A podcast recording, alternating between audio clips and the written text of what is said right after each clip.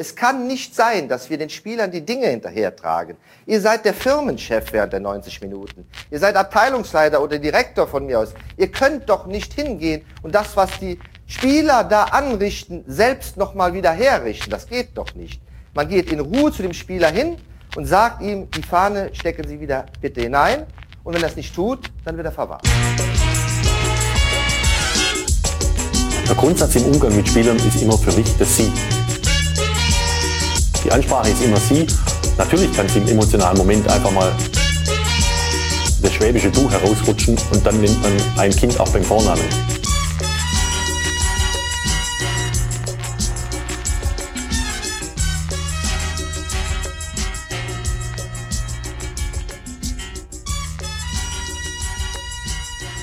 Und jetzt viel Spaß und gut Pfiff.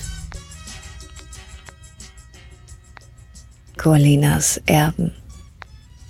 Einen wunderschönen guten Tag. Wir sind Colinas Erben und machen einen Schiedsrichter-Podcast. Mein Name ist Klaas Riese und ich begrüße ganz herzlich den Mann, der nie Geld als Schiedsrichter angenommen hat. Alex Feuerhardt. Hallo Alex. Gott zum Gruße. Gott zum Gruße. Kommst du denn her? Ja, das ist mein einziger Richter. Natürlich habe ich Geld angenommen. Ich habe bei jedem Spiel Geld angenommen, den Ja, ganz regulären Spesensatz. Okay. Sollen wir es nochmal machen? Nein. Weiß jeder, wie es gemeint ist? Oder willst du noch, willst du, willst du beichten? Der Fuchs ist schlau und stellt sich dumm. Bei Alex ist das andersrum. Ja, dann kommen wir doch ähm, direkt zu unseren Themen. Wir haben sieben Seiten Programm.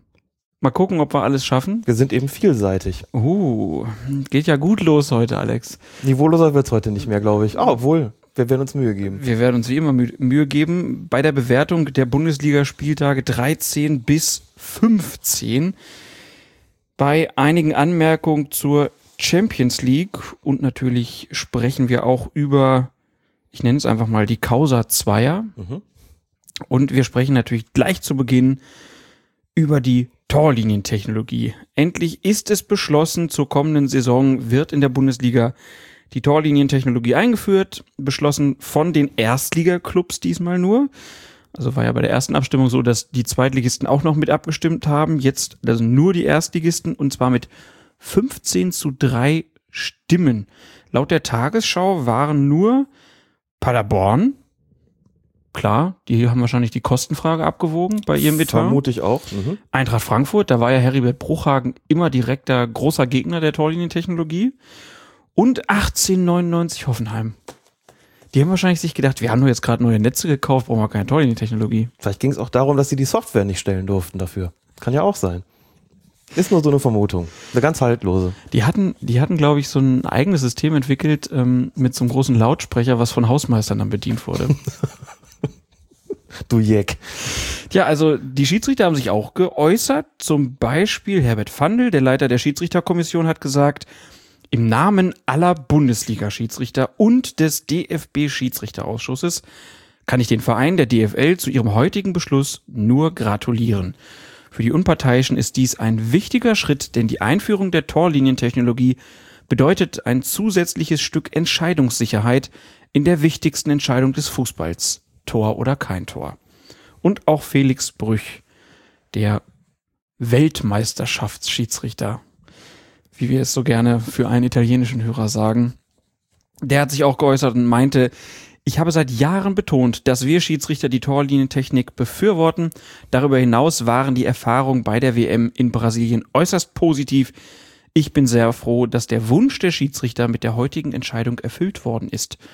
Die Torlinientechnik ist ein wichtiges Hilfsmittel im modernen Fußball. Sie wird uns Schiedsrichtern den Job erleichtern.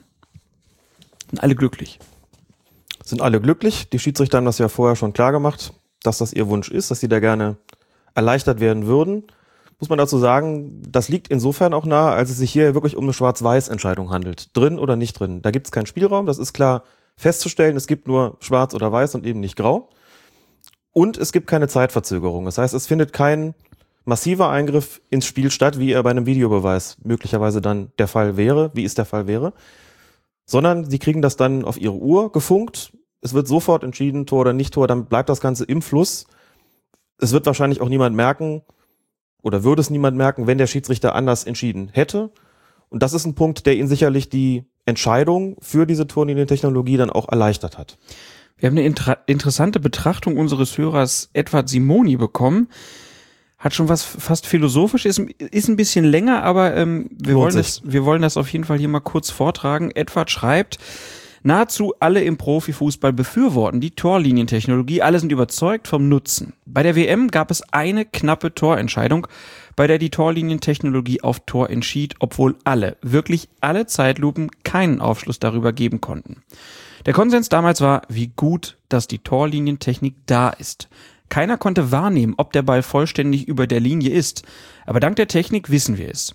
Niemand sagte dagegen, es war unter keinen Umständen wahrnehmbar, ob der Ball im Tor war. Vielleicht irrte sich die Technik auch. Stichwort Fehlertoleranz. Und ist es nicht so, dass nur das ist, was auch wahrgenommen wird? Die Wahrnehmung eines Menschen konstruiert nun mal die Realität jedes Einzelnen.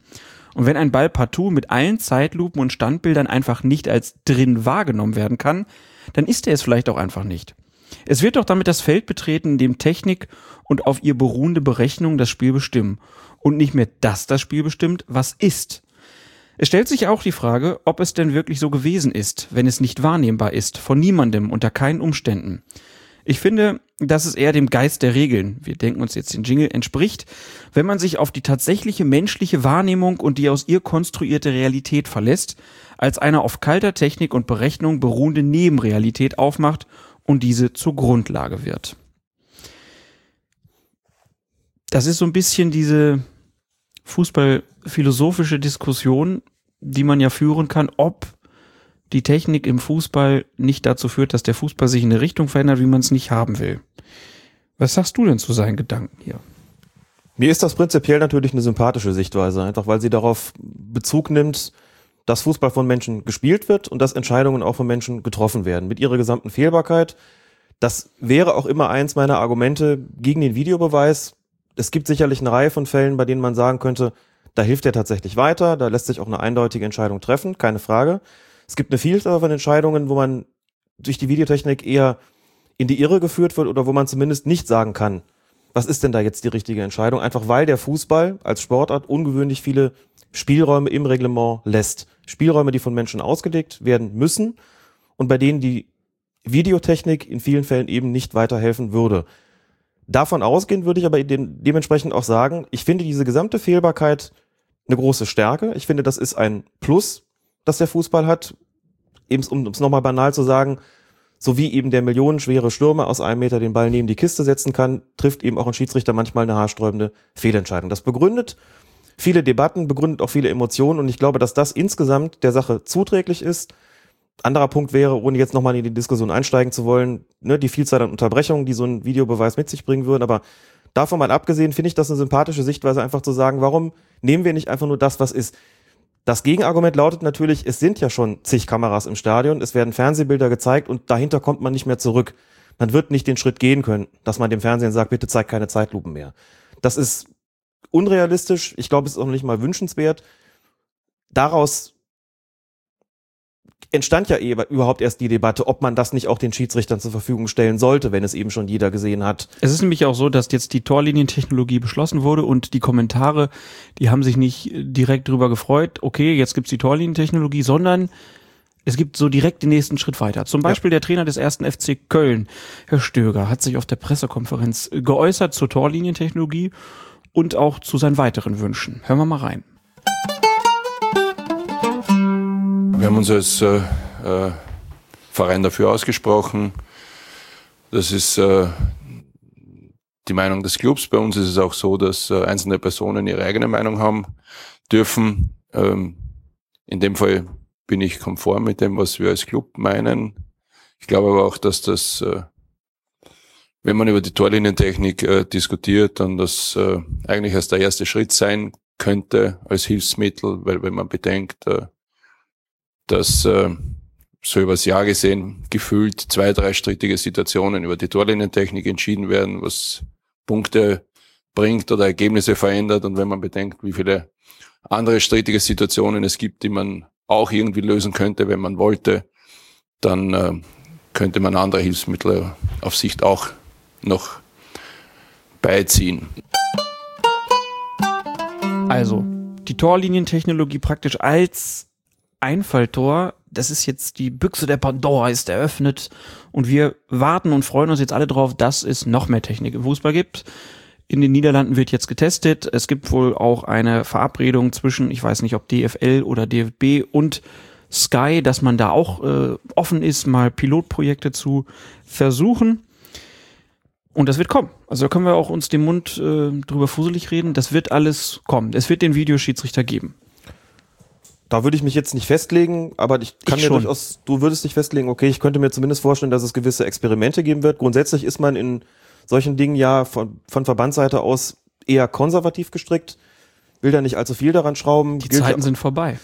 Die Frage ist eben, inwieweit der Handlungsdruck nicht wirklich sehr groß geworden ist, auch von Seiten der Vereine natürlich. Es steht eine Menge Geld auf dem Spiel, darüber müssen wir nicht reden. Das bedeutet natürlich auch, dass man menschliche Fehler minimieren muss. Das darf man nicht vergessen. Also wenn wir hier romantisieren über das Spiel, dann ist das natürlich immer eine Wunschvorstellung, die so ein bisschen davon abstrahiert, worum es da geht. Im Amateurfußball wird weiterhin die Entscheidungsgrundlage das sein, was ist und was der menschlichen Wahrnehmung entspricht. Für mich übrigens ein weiterer Punkt, wo ich sagen würde, das ist doch gut so, wenn man das auch einigermaßen einheitlich lässt. Klar, es gibt im Amateurbereich keine Zeitlupe. Es gibt natürlich immer mehr Amateurvideoaufnahmen, die man dann auch in langsamer Wiederholung abspielen kann, wo man das eine oder andere sieht, dass man auf dem Platz vielleicht nicht gesehen hat. Aber im Großen und Ganzen gibt es die Möglichkeit da eben nicht, die es im Profibereich gibt. Ich weiß nicht, ob es gut ist, das noch weiter voneinander zu entfremden. Ich glaube, dass es sinnvoll und gut immer war, einheitliche Regeln zu haben für alle Spielklassen von der Bundesliga bis zur Kreisliga D und Aber wir haben ja jetzt schon andere Regeln. Also ein Zweikampf in der Bundesliga oder ein Handspiel in der Bundesliga wird anders bewertet als in der untersten Amateurklasse. Das wird vielleicht anders ausgelegt, weil es gewisse Rahmenbedingungen hier stärker berücksichtigt als anderswo. Aber die Regeln an sich sind nicht anders. Die Regeln sind überall tatsächlich gleich. Es geht tatsächlich Klar, um die Regelauslegung. Genau, aber das ist ja der Punkt. Und der, das, da Ja. kann man ja schon mal sagen, dass, dass das ja, das ist ja nicht mehr einheitlich. Das ist aber schon auch unter den, vom einen Bundesligaspiel zum anderen ist es ja auch schon unterschiedlich. ne? Wir haben ja schon oft darüber gesprochen, wie diese Regelauslegung sich auswirkt, was man berücksichtigen muss, wenn man sich Gedanken darüber macht, wie hat denn diese, ist ja gerne mal Hermeneutik der Spielregeln, wie die sich eben darzustellen hat. Insofern würde ich nicht sagen, dass die Regeln in der Bundesliga andere sind als in der Kreisliga D. Es gibt eine andere Auslegung. Es gibt natürlich nicht so großartig qualifizierte Schiedsrichter wie in der Bundesliga. Das ist vollkommen klar. Man geht da schon von anderen Voraussetzungen in gewisser Weise aus. Das ist alles richtig. Glaube aber, dass der Entfremdungseffekt noch wesentlich größer wäre, wenn man diesen Videobeweis einführen würde, der das Spiel an sich auch stark verändern würde. Aber es wird doch die Schiedsrichter entlasten. Es würde die Schiedsrichter zu einem gewissen Grad entlasten. Ich finde das Argument mit dem Angriff auf die Autorität auch nicht so wahnsinnig geschickt, denn es ist durchaus vorstellbar, dass ihnen das dahingehend weiterhilft, dass sie dass offensichtlich falsche Entscheidungen korrigiert werden. Das sind ja dann in der Regel auch Sachen, wo man sagt, das ist mit menschlichem Auge eben kaum zu erkennen. Wir werden jetzt auch gleich bei den Spielen wieder eine Vielzahl von Fällen haben, wo man sagt, das war möglicherweise nicht richtig, aber es war auch für den Schiedsrichter kaum zu erkennen. Also ich glaube im Zuge dessen, dass Fußball einfach wesentlich schneller geworden ist, dass es immer schwieriger wird, richtige Entscheidungen zu treffen, dass das da eine Entlastung sein kann. Also von der Autorität oder dem Angriff darauf würde ich gar nicht unbedingt sprechen wollen.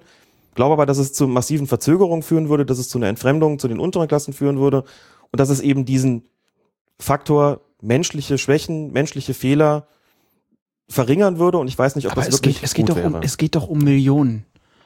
Wenn jetzt eine Entscheidung so ein Verein in die zweite Liga schickt, Alex, das ist vollkommen dann, richtig, dann aber dafür wird, ist es immer noch der Sport. Schiedsrichter nicht mehr glücklich. Das wurde er Die früher auch Fans werden, ja, und das, die werden absolut, ab dann sind alle glücklich. Du, es gibt Schiedsrichter, denen sind Denkmäler gesetzt worden für zweifelhafte Entscheidungen. Denk an Tofik Bachram, auch wenn Ja.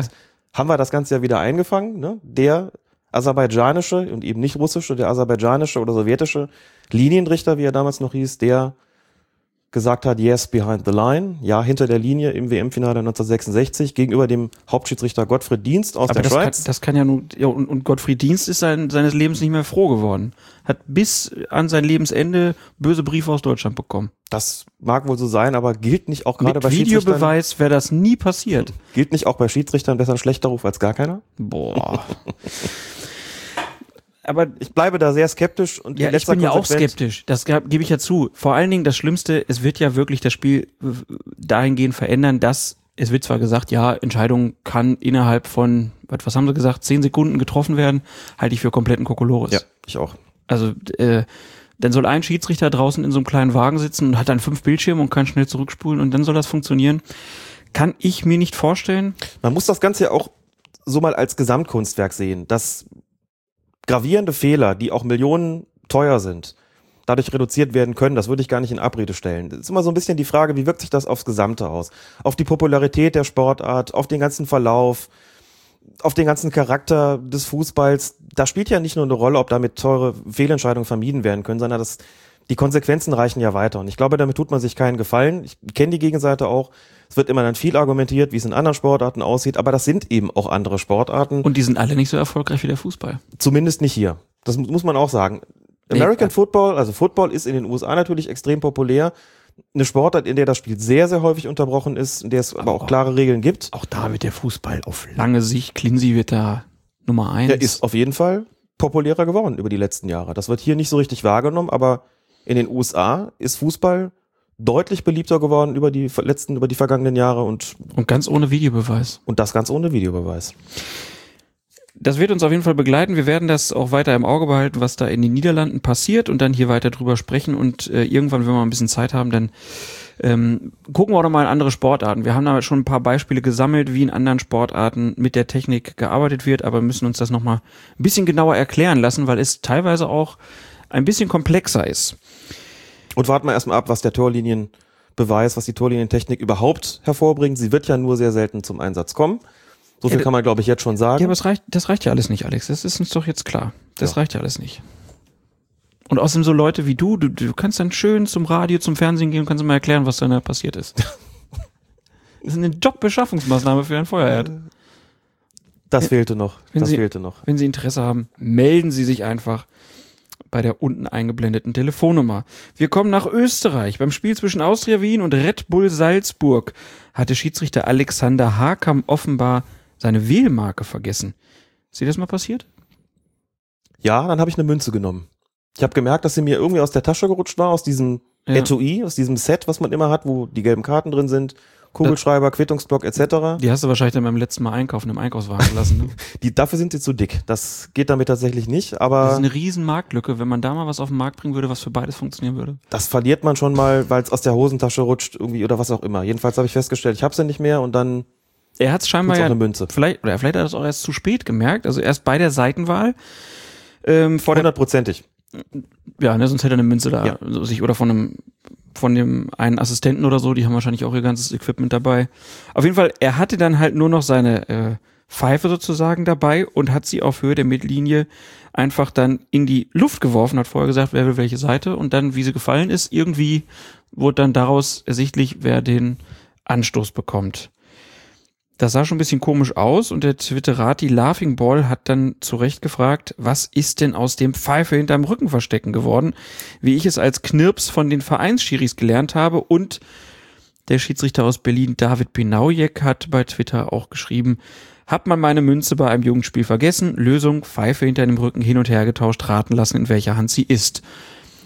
Wäre doch auch eigentlich eine sehr viel näherliegende Methode gewesen, als bei einer, ja, die sind so ein bisschen viereckigen Pfeife zu gucken, auf welcher Seite sie dann landet. Einerseits ja, andererseits nein, denn du kannst natürlich pfuschen als Schiedsrichter, wenn du die Pfeife hinter deinem Rücken Was versteckst. denkst du denn von deinen Kollegen? Nein, aber die Möglichkeit ist gegeben. Es ist halt in keiner Weise transparent. Du hast sie vielleicht in deiner rechten Hand, versteckst es hinterm Rücken, dann sagt einer rechts und dann ne, tust du sie gerade in die linke und sagst Pech gehabt, die anderen haben Anstoß.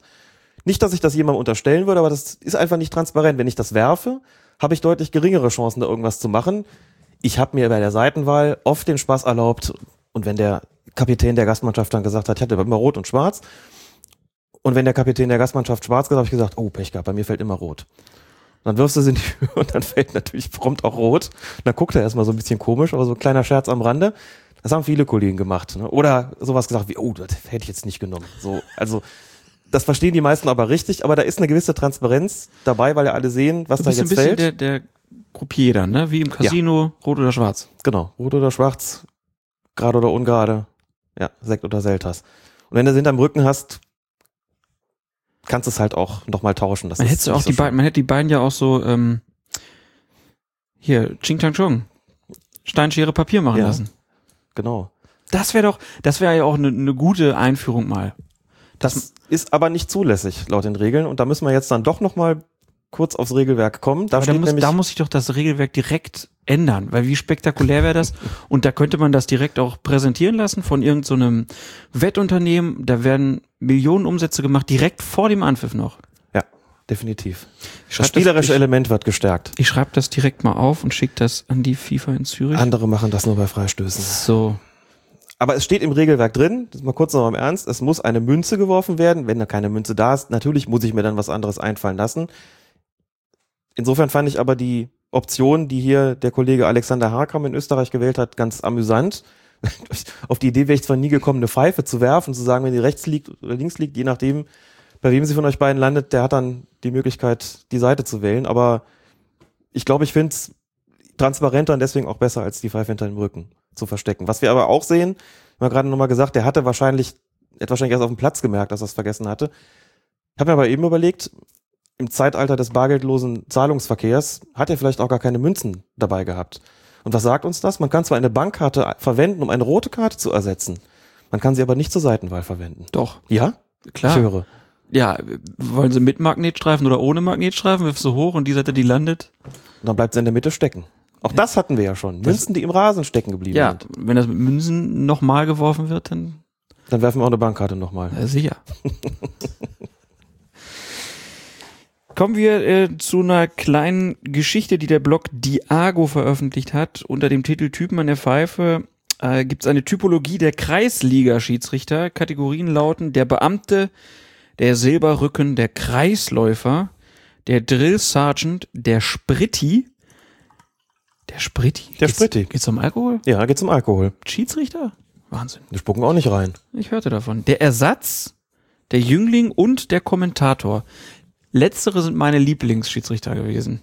Dann ist es, glaube ich, ganz gut, dass ich deine Mannschaft nie gepfiffen habe. Denn wenn ich mich hier zuordnen müsste, wäre meine Wahl, glaube ich, ziemlich klar. Ja. Für den Silberrücken bin ich noch nicht alt genug und das, was da so beschrieben wird, das gehört auch nicht zu meinen Charakteristika, glaube ich. Aber Kommentator, also einer, der das alles so ein bisschen jovial da erklärt und so ein bisschen den Moderator, ich glaube, das haut einigermaßen hin. Wir werden das auf jeden Fall nochmal verlinken äh, auf fokusfußball.de und äh, dort gibt's ja auch die Möglichkeit zu kommentieren. Das hat nach unserer letzten Podcast-Folge Oliver Seidler gemacht. Ähm, und Oliver ist einer der Autoren der Schiri-Doku von Sky, das 19. Team der Bundesliga, über das wir in der letzten Folge, Folge 64, gesprochen haben, ähm, die weitestgehend Knut Kircher behandelt und Oliver Seidler schreibt uns kurze Info, da er das ja thematisiert hatte. Die Funksequenzen mussten zur Freigabe vorgelegt werden. Das war für uns aber auch absolut okay, wäre durch den Funkverkehr eine fehlerhafte Begründung für zum Beispiel das Aberkennen eines eigentlich korrekten Treffers öffentlich geworden, hätte es dadurch die Forderung nach sportjuristischen Konsequenzen geben können. Und es ging uns ja nur um einen Einblick und nicht um Schlagzeilen. Das also nochmal als Nachtrag zu dieser wie wir es ja schon gesagt haben, sehenswerten Dokumentation. Kann ich auch alles nur dick unterstreichen. Finde ich auch vollkommen richtig so, dass sie das gemacht haben. Zeichnet die Doku ja auch aus. Und ansonsten gilt auch da, was wir schon öfter gesagt haben, what happens on the pitch stays on the pitch. Es ist schön, einen kleinen Einblick zu bekommen. Details sind da wirklich auch gar nicht wünschenswert. Auch manchmal. Man ist neugierig, aber ich, hätte zum würde Beispiel das gar gerne, nicht wollen. Ich, ich hätte zum Beispiel gerne gehört, was Knut Kircher zu ähm, Heung-Min Son gesagt hat. Kommen wir gleich zu. Mhm. Nämlich jetzt, wenn wir über die Bundesliga sprechen, bei Colinas Erben. Der erste war für mich äh, sehr schnell auch klar. Leno ist sehr ungestüm rausgekommen, hat den Ball nicht mehr erreicht, aber dafür den Gegner erwischt. Äh, Das war für mich eine klare Geschichte. Rot definitiv nicht. Äh, Der Ball wird nach außen gespielt. Das ist keine hundertprozentige Torchance. Es ist wohl ein aussichtsreicher Angriff. Und deswegen gibt es für Leno eine gelbe Karte, aber das war genau richtig bemessen. Das war Helmut Krug. Helmut Krug, äh, das vielleicht kurz vorneweg. Wir werden noch zwei weitere O-Töne von ihm, glaube ich, nachher hören. Da gibt's so ein kleines Feature bei WDR 5. Du hast es gehört. Worum geht's da? Helmut Krug war der Schiedsrichter-Manager bzw. Schiedsrichter-Beobachter von Thorsten Kienhöfer beim Spiel zwischen Bayern 0 für Leverkusen und dem 1. FC Köln. Und WDR 5 hat ihn begleitet. Hat ihn begleitet mit der Maßgabe, mal zu gucken, mal zu hören, was macht eigentlich so ein Schiedsrichter-Manager, so ein Schiedsrichter-Beobachter bei einem Bundesligaspiel. Krug hat sich da sehr weit geöffnet, hat sich begleiten lassen, auch in den unterschiedlichen Abschnitten des Spiels, vor dem Spiel, ich glaube in der Halbzeitpause, nach dem Spiel. Und WDR 5 hat das sehr, sehr schön aufbereitet, wie ich finde. Ist ein extrem hörenswertes Feature. Sehr, sehr schön kommentiert, sehr, sehr schön aufbereitet, auch alles, auch nochmal aufs Spiel eingegangen. Man muss auch ein bisschen Glück haben, glaube ich, als, als Sender, auch als Radiosender, wenn man so ein Feature macht, dass man ein Spiel auch trifft, das jetzt nicht nur Lokalcharakter hat, sondern bei dem auch dann, was das Sujet betrifft, einiges los ist. Und das war ja ja der Fall. Kann man so sagen, also noch kurz zu der Sendung, die haben wir bei Facebook ja auch schon verlinkt, werden wir dann auch nochmal dann äh, unter dieser Podcast-Folge verlinken, wenn ihr euch das anhören mögt. Und die Szene, über die da gerade gesprochen wurde, das war direkt in der dritten Minute. Passen die Spitze und Kölns Matthias Lehmann kommt an den Ball, läuft dann auf, äh, auf den aus seinem Tor eilenden Leverkusener Keeper Bernd Leno zu und Lehmann legt sich den Ball seitlich im Strafraum links an Leno vorbei und versucht ihn zu umkurven. Leno macht sich lang, streckt seine Arme aus, trifft den Ball halt nicht, sondern Lehmann, der fällt hin und Schiedsrichter Thorsten Kienhöfer zögert auch nicht und gibt Elfmeter und Gelb für den Torwart. Ich glaube, dass das ein Elfmeter war, ist unstrittig. Die, Ja, Berührung, wenn ich die so- Berührung war da, der Ball war weg. Es ist immer ganz interessant, was man so für Rückfragen bekommt während des Spiels oder kurz danach, zum Beispiel über Twitter, wo Ja. wir ja oft auf Fragen eingehen, die dann gestellt werden.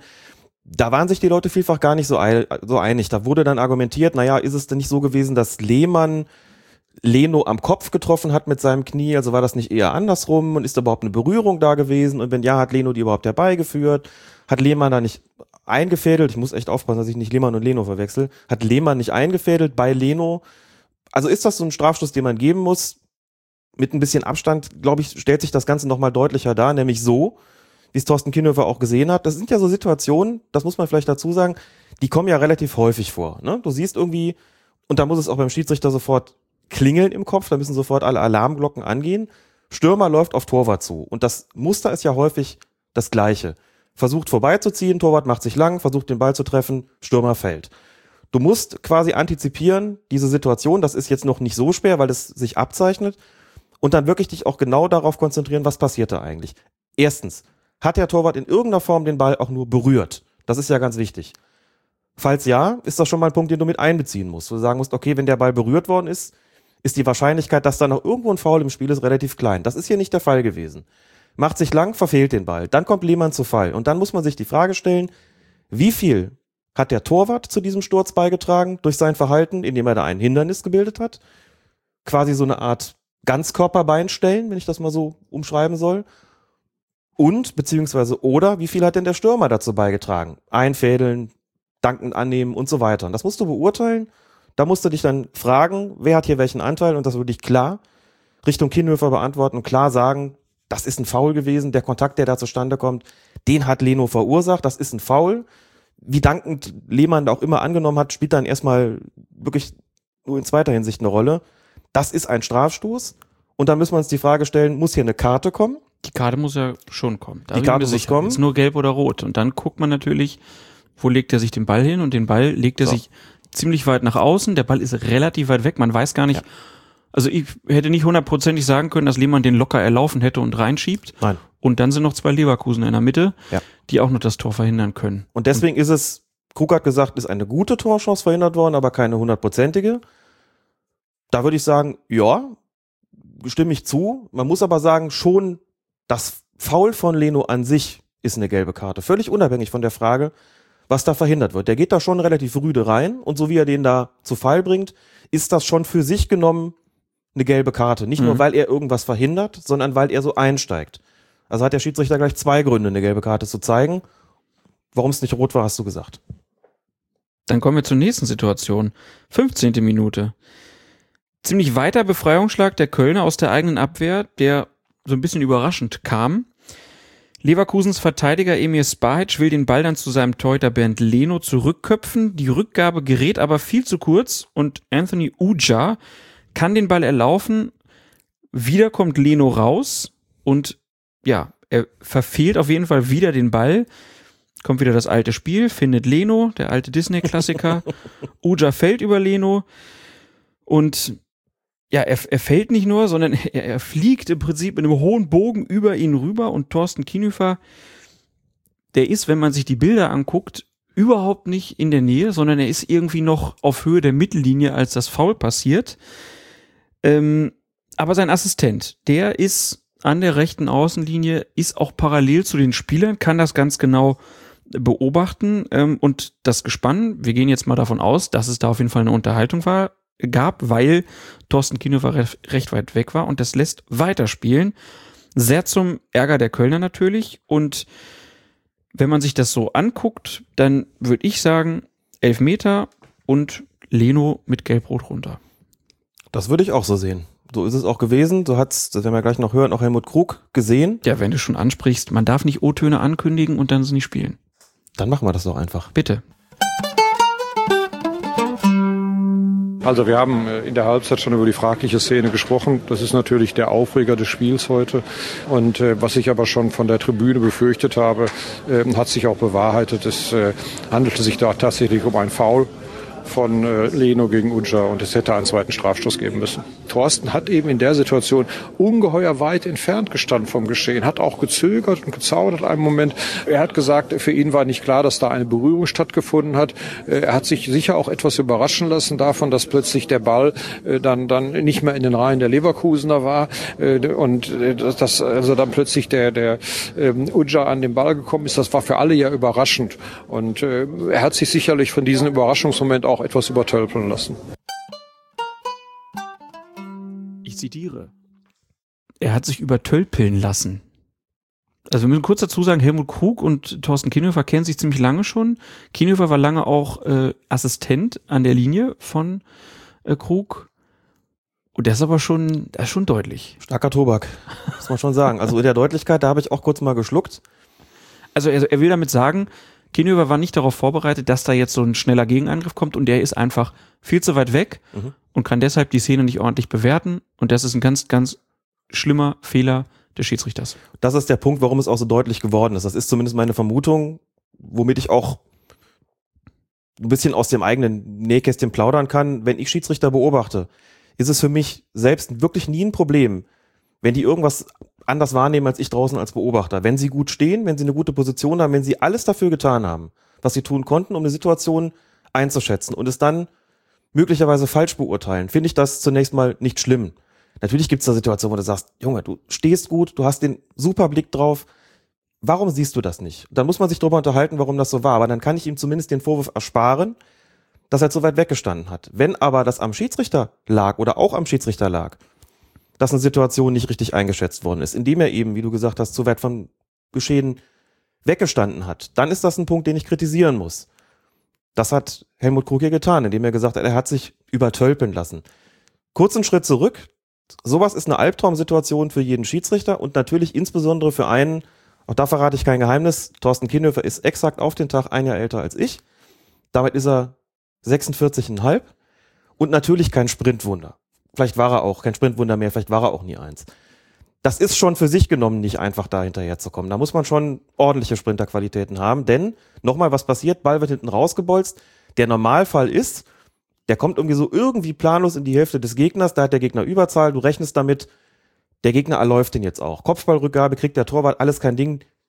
Spare ich mir vielleicht einen Weg als Schiedsrichter. Ne? Spare ich mir so ein bisschen Luft, gehe so ein bisschen nach, um zu gucken, schon ein bisschen näher dran zu sein, gehe aber davon aus, den erobern die sich problemlos. Das wird keine Situation geben, mit der ich jetzt irgendeinen Stress haben werde. Kann man nur sagen, falsch antizipiert, weil eben jederzeit auch mit dem Unmöglichen gerechnet werden muss, nämlich mit dem, was passiert ist. Aber wir müssen noch, noch kurz zur Ehrenrettung von Kienhöfer sagen, in der Doku von Sky war bei den Sprintwerten schon Stimmt. alles, alles tipptopp. Das war die Wette mit den 6,0 auf der Genau. Kurzstrecke, ne? Mhm. Also so ein ganz langsamer ist er nicht. Nein. Das kann natürlich auch nicht sein, sonst pfeifst du nicht mehr in der Bundesliga. Genau. Das ist doch auch vollkommen klar. Ja. So, und in der Situation hat er aber offensichtlich damit gerechnet, das geht schon alles gut aus, macht so ein paar Meter zurück und stellt dann fest, Mist, die Kopfballrückgabe landet ja gar nicht bei Leno, sondern da spritzt noch ein Kölner Stürmer dazwischen und dann bist du natürlich viel zu weit hinten dran. Das ist auch ein Punkt, da muss man schon sagen, das hast du dann eben falsch antizipiert. Oder anders gesagt, wenn sowas passiert und du siehst es nicht hundertprozentig, dann bist du daran mitschuld. Ob du Sprinterqualitäten hin, Sprinterqualitäten her, du musst einfach alles dafür tun, dass du das siehst. Das hat er nicht getan. Dafür hat er sich dann den Harnisch von, von Krug eingehandelt so. Und dann gibt's einen Assistenten draußen, Warum sieht er es nicht? der steht aber prima. Ich habe extra nochmal angehalten, habe geguckt, ist dem vielleicht irgendein Leverkusener vor die Linse gelaufen, Ja. dass er also in dem Moment, wo es zu dieser, nennen wir es erstmal Kollision kommt zwischen Leno und Uja, dass er da vielleicht keine freie Sicht hatte. Not so. War alles optimal. Und dann muss es irgendeine Form von Unterhaltung gegeben haben zwischen den beiden, die zu dem Punkt gekommen ist, das ist kein Strafstoß gewesen. Ich bin mir nicht sicher, du bist dir nicht sicher, wir sind uns nicht sicher, dann können wir auch keinen Strafstoß geben. Ich kenne den Inhalt der Kommunikation natürlich nicht, aber man muss davon ausgehen, dass da irgendwas gelaufen ist, was dann das Gespann, beziehungsweise das, die Hälfte des Gespanns, abzüglich des anderen Assistenten und äh, des vierten Offiziellen, zu dem Schluss gebracht hat, hier pfeifen wir nicht. Und das ist natürlich ein Problem, denn der Assistent hatte eigentlich prima Sicht, dass das ein Strafstoß war und dass es dann auch eine gelbe Karte gewesen wäre für Lehn und damit gelb-rot ist unstrittig, hat Krug auch so gesagt. Ich glaube, da muss man auch nicht groß drüber verhandeln. 15. Minute. 15. Minute bei Stand hätte- von 1 zu 0 für den ersten FC Köln. Es hätte Strafstoß für die Kölner gegeben und sie wären mit 11 gegen 10 für das restliche Spiel gewesen. Ja. So geht das Spiel 5-1 aus. 5 zu 1 für Bayer Leverkusen. Total verpfiffen. Hier ist einfach was passiert, was natürlich, niemand kann sagen, wie es sonst ausgegangen Nein. wäre, aber völlig klar, aus so einem Strafstoß muss erstmal verwandelt werden, aber trotzdem, das ist in der Situation passiert, da war es halt, ne, das Ganze bei 4 zu 1 für Bayer Leverkusen, dann redet man nicht groß drüber, sagt man, ja, ja gut, dann ist hier halt nicht 4 zu 2 gewesen oder Mhm. so, aber nach einer Viertelstunde, das ist schon, das trübt dann den Eindruck insgesamt natürlich schon, klar. Sehr ärgerlich für die Kölner auf jeden Fall. Kommen wir zur nächsten Partie. FC Augsburg gegen den Hamburger SV. 69. Minute nach einem missglückten Klärungsversuch der Gäste gehen der Augsburger Nikolai Djurdjic und der Hamburger Ashton Philipp Götz zum Ball. Djurdjic ist dabei einerseits ein Ticken schneller, hat seinen Fuß aber andererseits in einer Höhe, die auch für seinen Gegenspieler Götz durchaus bedrohliche äh, Maße angenommen hat. Es kommt zu einem Kontakt und beide Spieler gehen zu Boden. Der Schiedsrichter, in diesem Fall Jochen Drees, gibt einen Elfmeter für die Hausherren und zeigt dem Hamburger sogar noch die gelbe Karte. Jetzt könnte man ja einfach sagen, naja, der war ein Tick eher am Ball, der andere trifft ihn, klare Sache, gelb. Und Elfmeter. Könnte man so sagen. Ich würde das gerne aus zwei verschiedenen Perspektiven beleuchten. Das Alles eine klar. ist die Schiedsrichter-taktische und das andere ist die regeltechnische. Gut. Erstmal die Schiedsrichter-taktische, die mir in gewisser Weise auch nahe ist. Jochen Drees wieder am Werk, hat man in der vergangenen Folge schon mal beim Spiel von Fortuna Düsseldorf, wo er diesen Bodycheck gegen den Torwart nicht geahnt hat, wo man, wo ich auch gesagt habe, wenn er das Ding andersrum pfeift, redet im Prinzip kein Mensch mehr davon. Ne? Mhm. Du sagst, ja, natürlich gibt's regeltechnisch Gründe dafür, habe ich mich im Prinzip jetzt auch schon verraten, das so zu machen, aber ich hätte es andersrum gelöst, dann hast du die Diskussion nicht. Ist hier im Prinzip auch so ein Fall, pfeift er das Ding hier für, ähm, für die Hamburger, also in die andere Richtung und sagt, gefährliches Spiel, so machen wir weiter, Aber der an- kein Mensch mehr von der Szene. Aber das Bein von Götz ist ja jetzt, ist ja auch da. Ja. Also da kann man ja nicht sagen, Richtig. der, der hat was Schlimmeres gemacht, weil er das Klar. ein bisschen höher hat. Und damit sind, wir's in, sind wir in der, in der regeltechnischen Geschichte. Das ähm, Bein von Djurdjic war durchaus höher, es war aber nicht durchgestreckt. Damit geht das schon so ein bisschen vom gefährlichen Spiel weg. Also es war schon klar auf den Ball gerichtet. Es war auch klar, dass er den Ball spielen will. Es war klar, dass er da nicht gefährlich spielen wollte. Es war nur in der Höhe, die eben, wie du schon gesagt hast, durchaus bedrohlich gewesen ist für Götz. Und Götz zögert so ein bisschen und trifft ihn dann unten. Also so eine Situation, da kannst du einen, einen Freistoß für den HSV mit der Begründung gefährliches Spiel, hohes Bein sozusagen, kannst du vertreten, dann ist das halt vom Tor weg, die Entscheidung, Krass, statt auf, die, Strafstoß. auf die Idee wäre ich gar nicht gekommen. Und damit redet fünf Minuten später wahrscheinlich kein Mensch mehr von der Szene, weil eben nicht die Konsequenz daraus gezogen worden ist, die Jochen Drees gezogen hat, nämlich einen Strafstoß und Gelb zu geben. Da fällt dann auch noch ein Tor daraus, das beeinflusst den Spielverlauf, auch ergebnistechnisch. Aber es ist die Und damit haben wir eine. Diskussion. Es ist aber eine Entscheidung, deswegen sage ich regeltechnisch, die man vertreten kann, weil ich meine, dass der eben auch auf den Ball orientiert gewesen ist und ich da sagen würde, es gibt auch einfach Gründe zu sagen, das war noch kein gefährliches Spiel. Es ist immer so ein bisschen so eine Regelauslegungsfrage auch. Und dann muss ich natürlich einen Strafstoß geben, wenn ich sage, der andere hat getroffen. Und dann gebe ich auch gelb, weil ich sage, das Foul an sich rechtfertigt das und hat ihm vielleicht auch eine gute Gelegenheit genommen. Dann gebe ich Strafstoß und die Verwarnung und bin damit regeltechnisch auf jeden Fall auf der richtigen Seite. Dres ist jetzt schon das zweite Mal innerhalb kürzester Zeit mit sehr mutigen Entscheidungen, würde ich mal sagen, aufgefallen, indem er einfach gesagt hat, das ist für mich so vertretbar, das habe ich auch so gesehen, das kann man auch so machen. Und selbst wenn ich dafür Ärger bekomme, ich ziehe das jetzt an der Stelle einfach durch und verkaufe das auch entsprechend. Deswegen aber eben die Begründung taktisch auf der einen Seite. Wir reden ja immer hier aus der Perspektive des Schiedsrichters. Und taktisch heißt ja immer, ich kann die Entscheidung auch vertreten. Ich kann sagen, ich habe da ein gefährliches Spiel gesehen. Das ist überhaupt kein Problem. Das kann und muss man auch so akzeptieren. Die Situation gab aber die andere Entscheidung auch her. Nur ist das die deutlich unbequemere natürlich. Hätte ich überhaupt nicht drüber nachgedacht, dass diese Szene anders hätte bewertet werden können. Kann man schon so sehen, wenn du sagst, der geht da mit viel Schwung rein, das Bein ist auch schon in der Höhe, womit er den anderen gefährdet, bevor er den Ball spielt, habe ich den Spielraum zu sagen, kann man auch ein gefährliches Spiel drin erkennen. Gut. Dann diese Szene aber auf jeden Fall so entschieden worden und war auch ein Tor, glaube ich, dann danach. 3-1 Genau. für Augsburg.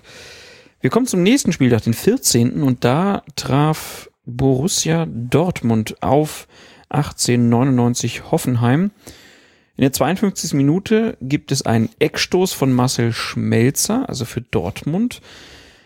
Ähm, der wird verlängert von Sebastian Kehl auf den zweiten Pfosten und dort wartet Pierre-Emerick Aubameyang und köpft den Ball ganz leicht ein. Doch das Gespann um Schiedsrichter Felix Zweier gibt diesen Treffer nicht, weil Aubameyang im Abseits gestanden haben soll. Wir haben ja jetzt natürlich im Nachhinein schön Zeitlupenwissen, konnten uns das also nochmal angucken und man kann ganz einfach sagen, das ist ein reguläres Tor gewesen, Fehlentscheidung des Assistenten und dann gucken wir mal auf den Assistenten und dann sieht man, der macht eine gegenläufige Bewegung in dem Moment, wo er die Entscheidung treffen muss. Und das ist wahrscheinlich die Erklärung dafür, dass er es falsch gesehen hat. Genau, eigentlich ist das ja gar keine Entscheidung, über die man groß reden müsste, denn dass sie falsch war, das hat man gesehen und dann kommt das Standbild und dann sieht man, es ist sogar, naja, das, was man halt inzwischen als deutlich falsch einschätzt. Und darauf würde ich ganz gerne kurz nochmal Bezug nehmen. Deutlich falsch ist in dem Fall, keine Ahnung, halber Meter oder irgendwie sowas. Ich habe die Reaktion darauf gelesen, wie kann der Blinde das nicht sehen und habe mich mit Leuten auch so ein bisschen gestritten dann auf Twitter, habe gesagt, nehmt euch mal dieses schöne Ding da von der Sportschau, dieses Torge ich zum Schiedsrichterassistenten und macht mal selbst den Test, ob ihr sowas sehen würdet. Das ist, und einfach nochmal möchte ich darauf hinweisen, diese gegenläufige Bewegung von Angreifer und Verteidiger und dann auch vom Assistenten auch noch mit, führt dazu, dass es eine extreme Herausforderung ist, den Blick sozusagen im richtigen Moment einzufrieren, wie man sagt, einzufrieren im Moment der Ballabgabe, quasi ein Foto zu machen, ein Gedächtnisfoto und dieses Foto dann auszuwerten und darauf zu urteilen, ist es jetzt abseits oder nicht. Die gesamte Situation einen Sekundenbruchteil später, dann hast du Aubameyang plötzlich klar im Abseits. Und das ist genau der Punkt. Das ist einfach unglaublich schwer. Wenn die Leute heute sagen, das ist deutlich und der Blinde hätte das sehen müssen, kann man nur sagen, da sieht man mal, wie selbstverständlich es eigentlich schon geworden ist in der Wahrnehmung der Öffentlichkeit, dass solche Entscheidungen korrekt getroffen werden, obwohl sie, und das muss man hier wirklich nochmal deutlich sagen, sehr, sehr schwer sind. Einfach weil sich die Situation in Sekundenbruchteilen komplett verändert. Und du vor der Herausforderung stehst, vor 80.000 Leuten in einem stressigen Spiel unter Druck das Bild im richtigen Moment einzufrieren. Und das ist hier nicht geschehen, das ist im falschen Moment eingefroren worden, hat es also anders wahrgenommen und deswegen trifft er die Entscheidung, nein, abseits kein Tor und man sieht in der Wiederholung dann, ja, war da ziemlich deutlich eben im Standbild, kein Abseits, aber das ist eben problematisch und das sollte man einfach immer wieder sich vor Augen führen, dass es sich eben nicht so einfach darstellt, wie es durch die Technologie wirkt. Aber hat der Assistent in dem Moment einen Fehler gemacht, weil er einen Schritt zurückgegangen ist? Möglicherweise schon. Er wollte seine Position korrigieren in dem Moment, eben um auf der Höhe des vorletzten Abwehrspielers zu sein. Dadurch gibt es eine schräge Perspektive. Dadurch gibt es eine schräge Perspektive. Er hat im Grunde das, das Mögliche letztlich getan, um die Situation zu beurteilen, hat dann aber trotzdem daneben gelegen. Das ist ein menschlicher Fehler, wie gesagt, aber es geht auch nochmal darum zu erklären, wie schwierig das ist. Nicht, wenn man immer so bittet und bettelt, darum Verständnis zu haben, aber es muss einfach nochmal klar sein, wenn man sich auch nur diesem, diesem Videotester unterzieht von der Sportschau, der ohne jeden Druck ist, da kommt normalerweise auch schon keiner auf Ja, und der ist, die volle Punktzahl. Ne? ja, und der, der ist sogar noch relativ langsam, Ja, würde ich sagen. und der ist sogar noch relativ langsam. Genau, das ist nicht ein Bundesligaspiel, wo sich die Situation ohnehin permanent verändert und wo du eine Abseitsmodifikation hattest vor anderthalb Jahren, die das Ganze noch schwerer gemacht hat. In der Szene hatten die Hoffenheimer also Glück. In der 85. Minute hatten sie dann aber Pech, als Tarek Elyanussi sich ähm, nach einem Fehler von Mats Hummels in den Strafraum tankt, an Neven Subotic vorbei. Der grätscht, allerdings ins Leere, trifft den Ball nicht.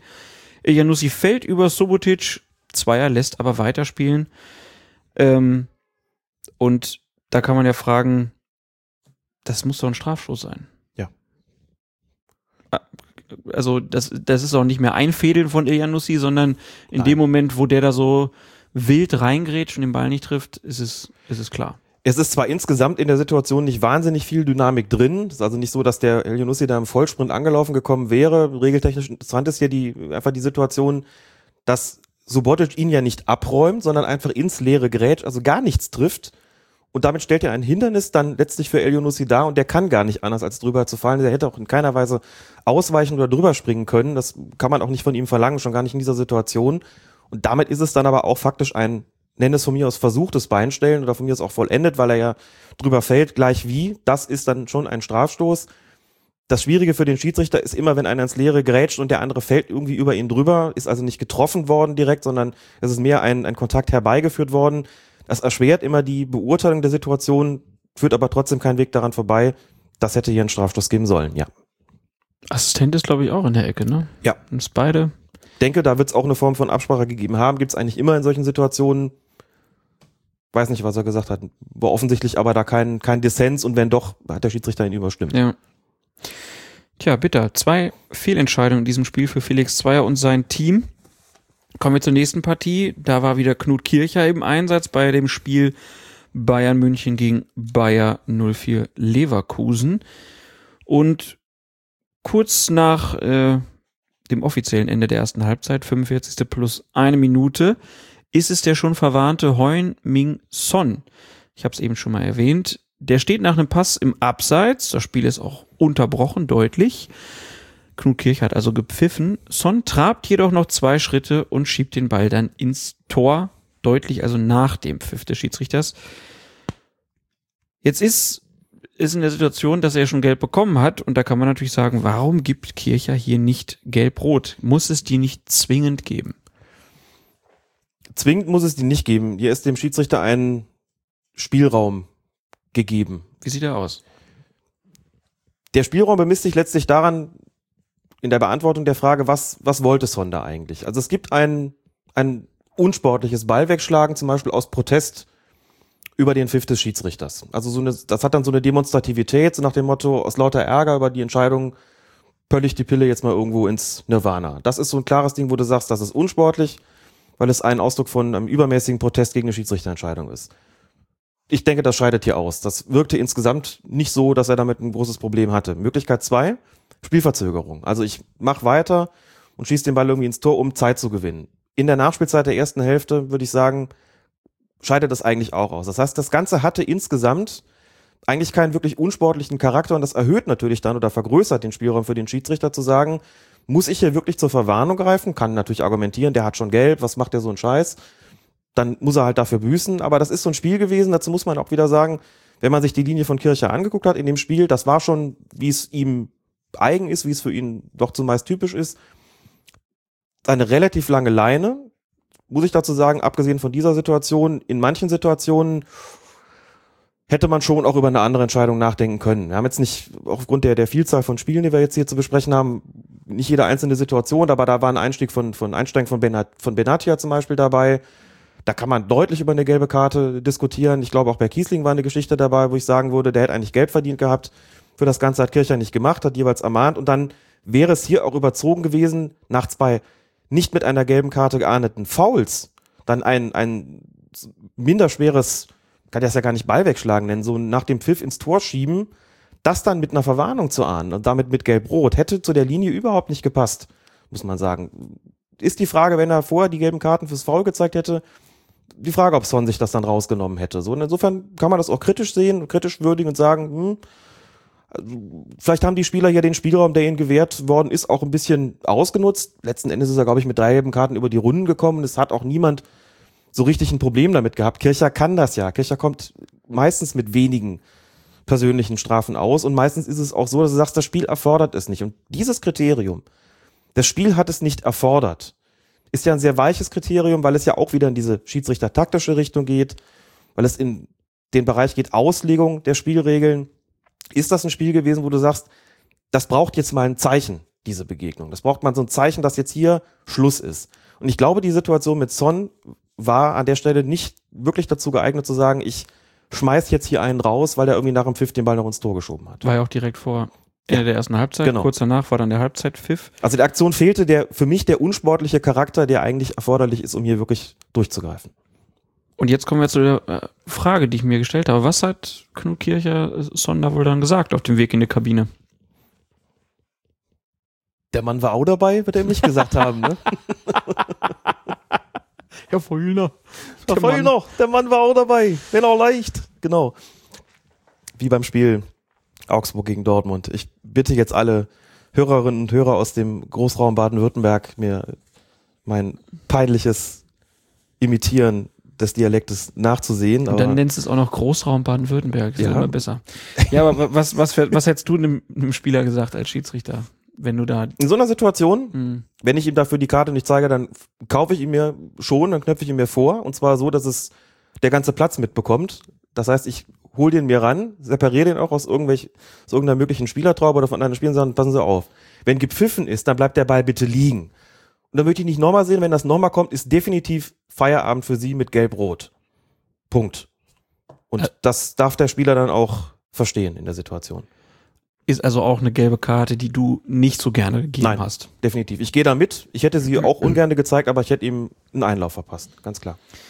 Ja, drei gelbe Karten hat Knut Kircher gegeben. Eine davon bekommt in der 89. Minute Karim Bellarabi. Der hat nämlich im Angriffsdrittel den Ball verloren. Die Bayern setzen zum Konter an. Sebastian Rode ist es, der da ziemlich schnell mit dem Ball dann aus der eigenen Hälfte über die rechte Außenbahn laufen will. Aber Karim Bellarabi kommt seitlich ähm, ja, wie nennen wir es? Ein eingesprungenes Beinstellen äh, und er trifft Rode deutlich am Schienbein. Faul, keine Frage. Es ist allerdings nicht mit dem Fuß, also nicht mit der offenen Sohle oder so, sondern es ist mit dem Unterschenkel. Knut Kircher pfeift ab, kauft sich sofort Belarabi, ist so richtig schön vorbildlich, dass er ihn sozusagen aus dem Rudel heraushält, dass da überhaupt nichts weiteres passieren kann. Nimmt ihn sich zur Seite, hat die gelbe Karte auch sehr schnell in der Hand, ähm, belässt es also bei einer gelben Karte und nicht bei einer, wie viele gefordert haben, roten Karte. Wie siehst du das? Also der gefaulte Rode hat hinterher gemeint, die Karte hätte eine andere Farbe haben müssen. Und auch Ex-Schiedsrichter Markus Merck hat das so ähm, bei Sky gesehen. Leverkusen Sportdirektor Rudi Völler hat das dann total auf die Palme gebracht und hat dann gesagt, wenn Merck etwas sagt, ist eins klar, es ist immer das Gegenteil. Also fangen wir mal hinten an. Es wird immer besser. Ich kann Völlers Statement zu Schiedsrichtern inzwischen echt nicht mehr hören. Also jedes Mal, wenn was kommt, ist das irgendwie wirklich Quatsch. Ne? Also so eine, so eine persönliche Nummer da auch mit reinzubringen, finde ich wirklich indiskutabel. Vergessen wir es einfach wieder. Möchte noch mal was sagen zu dem, was du gerade angesprochen hast, wie Kircher die Situation da gelöst hat. Das ist aber auch das, was ich so, so un, unglaublich an ihm schätze und unglaublich an ihm mag. Der ist natürlich auch riesig groß und der steht da und sortiert den ganzen Laden mit einer kurzen, aber wirkungsvollen Gestik und Mimik so. Das ist Und so ein ohne Gesamtkunstwerk. große Hektik. Und ohne große Hektik in einer Situation, wo alle aufgeregt sind, wo die beiden Bänke aufgesprungen sind, wo alles Theater macht, ist Kircher die Ruhe selbst, schickt die Leute da weg. Da geht auch keiner dran an den. Das muss man wirklich sagen. Zeigt gelb. Dagegen protestieren die Bayern dann, auch durchaus emotional, aber wie er es schafft, die Leute da runterzukochen. Also völlig unabhängig von der Frage gelb oder rot, wie er das aufgelöst hat. Und diese Unantastbarkeit auch in so einer umstrittenen Situation finde ich immer wieder bewundernswert. Also das ist wirklich großartig und mag ich einfach auch. Ich hätte auch lieber rot gehabt in der Situation. Ich fand den Begriff, den du ja benutzt hast, eingesprungenes Beinstellen sehr gut, weil es einfach auch deutlich macht, dass es eben, hast du ja auch gesagt, nicht mit der offenen Sohle. Ein anderer Twitterer hat geschrieben, es ist nicht die gesamte Energie des Sprungs in das Beinstellen und in das Foul gegangen. Auch das ist richtig. Auch das spielt eine Rolle. Wäre dem so gewesen, beziehungsweise wäre es anders gewesen, wäre die gesamte Energie des Tritts womöglich noch mit offener Sohle in dem Foul gelandet, dann Genau, also er- hätte auch Kircher rot gezeigt. er latscht ihn nicht um. Er latscht ihn nicht mal- um. Also wenn, wenn, wenn er gewollt hätte, hätte er ihn, glaube ich, auch einfach mit der offenen Sohle Mhm. von der Seite wegknallen können. Mir geht's ja eher um die gesamte Dynamik, Genau. die gesamte Dynamik der Aktion. Und die fängt schon vorher an. Und auch das ist ein Punkt, den man berücksichtigen muss. Bellarabi verliert den Ball. Es steht 0 zu 1. Leverkusen ist in der zweiten Halbzeit einigermaßen chancenlos. Und Bellarabi nimmt Anlauf. Und schon der Anlauf lässt erahnen, dass das, was der da gleich vorhat, also dass zumindest die Mittel sehr untauglich sind, die er da gleich einsetzen wird. Und dann springt der ab mit beiden Beinen, verliert also komplett die Bodenhaftung. So. Aber er verliert nicht die Kontrolle. Naja, die Kontrolle gut, also verliert sie zumindest nicht so weit, dass die offenen Stollen darauf landen, sondern nur der Unterschenkel. Das ist dann, was Knut Kircher den allerletzten Spielraum vielleicht gelassen hat, um zu sagen, ich gebe hier nur Geld. Aber wirklich von der Seite, seitlich von hinten da reinzuspringen, während die Bayern auch gerade dabei sind, einen Konter aufzuziehen und den da unten zu treffen, da Tak- wurde ich, taktisches Foul ohne große äh, Verletzungsgefahr. weil er mit dem Unterschenkel getroffen hat, ich glaube, die Verletzungsgefahr ist trotzdem da gewesen. Alleine durch die Dynamik. Die ist zwar nicht so groß wie mit, offenen, mit der offenen Sohle, aber so wie der den da einspringt und Kann man aber halt auch sagen, ohne diese Dynamik hätte er ihn vielleicht viel schlimmer getroffen. wieso? Naja, weil er dann später kommt und dann knallt er ihn weg. Er macht das halt so, aus seiner Sicht, ne, ich versuche mich nur rein zu versetzen. Aus seiner Sicht macht er es so geschickt, dass er ihn Ja. am, äh, für ihn ist es nur ein taktisches Foul. Mhm. Aber ein taktisches Foul, für das man einspringt. Also taktische Fouls, Also ist das Einspringen an sich schon Ja. aus deiner Sicht was, wo man sagt, und darum geht's mir. Mir geht's nicht um die Mhm. taktische Note. Die taktische Note an sich ist nur Geld natürlich. Also einen schnellen Angriff zu unterbinden durch ein taktisches Foul, da hast du ja oft das kurze Halten. Das, aber wenn, wenn er jetzt über den Boden gegrätscht wäre, Mhm. dann wäre es aus deiner Sicht nicht so schlimm gewesen. Das kommt darauf an, wie er, das kommt schon darauf an, wie er ihn trifft. Und entscheidend ist in so einer Situation ja immer, besteht eine Verletzungsgefahr, ja oder nein. Und jemand, der Klar, aber ich meine jetzt ganz ehrlich, das ist, aus meiner Sicht wirkt das halt so übel, weil man sagt, es, er, er bewegt sich Mhm. Fußball untypisch. Ja. Eine Grätsche, die ist, die kennt jeder. Jeder weiß, wie Mhm. es ist, wenn man aus einer weiten Entfernung dann jemanden abgrätschen will, kommt man halt ein bisschen zu spät, zack, Mhm. gelbe Karte. In dem Moment, wo er jetzt aber das so ein bisschen Kung-Fu-mäßig macht, sagt man sofort, wow, Ja. der will ihn ja weglatschen. Und da muss ich halt sagen, ist aus meiner Sicht nicht die richtige Begründung. Weil Mhm. dann müsste man auch vielleicht viel mehr Grätschen noch. Ähm, Das kommt immer darauf an, wie die Grätschen geben. ausgehen. Natürlich ist eine Grätsche einerseits eine fußballtypische Handlung, aber andererseits kommt es ja zum okay, einen. wenn, wenn du sagst, wie es ausgeht, in dem Fall bringt er ihn einfach nur zu Fall. Rot ist nichts passiert, taktisches Foul, gelbe Karte. ja, aber die Verletzungsgefahr ist ja trotzdem da. Das, wenn der mit einem Kung-Fu-Sprung irgendwo reingeht, hast du per se schon eine Verletzungsgefahr. Es geht ja nicht darum, ob der wirklich die, dann anschließend das Schienbein offen hat oder nicht, sondern das kannst du nicht kontrollieren. Und wenn du dann nur mit dem Unterschenkel triffst, ist das eher eine Geschichte, wo du sagst, Genau das halte ich ja für das Vorurteil. was? Dass, dass du sagst, dass, er's, dass das weniger kontrollierbar ist, als wenn ich eine, eine Grätsche mache. Das, Das ist ist ja Punkt. kontrollierbar. Das ist weniger. Wenn du abhebst, wenn du abhebst, hast du automatisch weniger Kontrolle über das, was da gleich passieren wird. Viel, viel weniger, als wenn du die Bodenhaftung noch hast. Eine Grätsche, die auf dem Boden stattfindet, ist immer kontrollierter, als wenn du springst. Immer. Weil wenn beide Beine, wenn in dem Moment, wo beide Beine in der Luft sind, hast du keine Kontrolle mehr, wie sowas passiert. Das ist immer mit deutlich größerer Dynamik, erhöhter Verletzungsgefahr, weil du nicht weißt, was passiert, wenn du auf den Boden aufkommst, wie du dann triffst. Dass er den nicht so heftig erwischt hat, wie es möglicherweise intendiert war, wie auch immer. Da ist viel Glück dabei gewesen, aber für diesen Kung-Fu-Sprung möchte ich persönlich rot sehen. Und was eine Grätsche am Boden betrifft, da kommt es drauf an, wenn der zu spät kommt, ne, kann man immer sagen, der wollte eigentlich den Ball spielen. Das mag ja sein, aber es kommt schon, das Ergebnis ist zunächst mal nicht, damit ist nicht gemeint, verletzt er ihn, sondern natürlich kommt er zu spät oder nicht. Und natürlich auch, wo trifft er ihn. Wenn er den irgendwie oberhalb des Knöchels trifft oder oberhalb des Sprunggelenks, dann ist das eine rote Karte, insbesondere wenn es mit großer Dynamik vorgetragen worden ist. Unabhängig davon, ob der Spieler, der getroffen wird, sich hinterher wirklich verletzt oder nicht. Das reicht, wenn er ihn da trifft. Das ist die Verletzungsgefahr. Und die hast du bei einem Kung-Fu-Tritt in mindestens genauso großer Form. Und wenn einer so da reinspringt, dann hat er viel Glück, dass er dem Gegen Gegenspieler nicht das Schienbein bricht. Und deswegen hätte ich dafür schon ganz gerne eine rote Karte gehabt. Auch wenn in allerletzten, allerletzten Sekundenbruchteil da so ein bisschen die Energie noch rausgeht. Vielleicht hat er in dem Moment gemerkt, oh, das wird jetzt heftiger, als ich es geplant habe. Das hat dann Kircher vielleicht dazu gebracht, nur gelb zu zeigen. Aber ich möchte das für so ein, für so ein Einsteigen mit Anlauf und Absprung, dafür hätte ich gerne eine rote Karte. Ich, also ich hätte auch eine, eine rote Karte von mir aus, ähm, aber die Begründung, die, die fußt bei mir nicht. Weil ich aus, aus meiner Sicht ist es so, dass Pelarabi das, äh, er macht ein sehr geschicktes Foul. Geschickt? Ja. Was ist daran geschickt? Nee, er verletzt ihn nicht. Er stellt ihm einfach nur ein Bein. Es ist ein eingesprungenes Beinstellen. Die Gefahr ist natürlich groß, dass er ihn dabei verletzt. Aber ich das ist der glaube, Punkt. Ich glaube aber, dass die Gefahr nicht so groß ist, wie wenn er da unten jetzt ihn abgegrätscht hätte und hätte ihn blöd am Fuß getroffen. Und da sind wir einfach unterschiedlicher Meinung.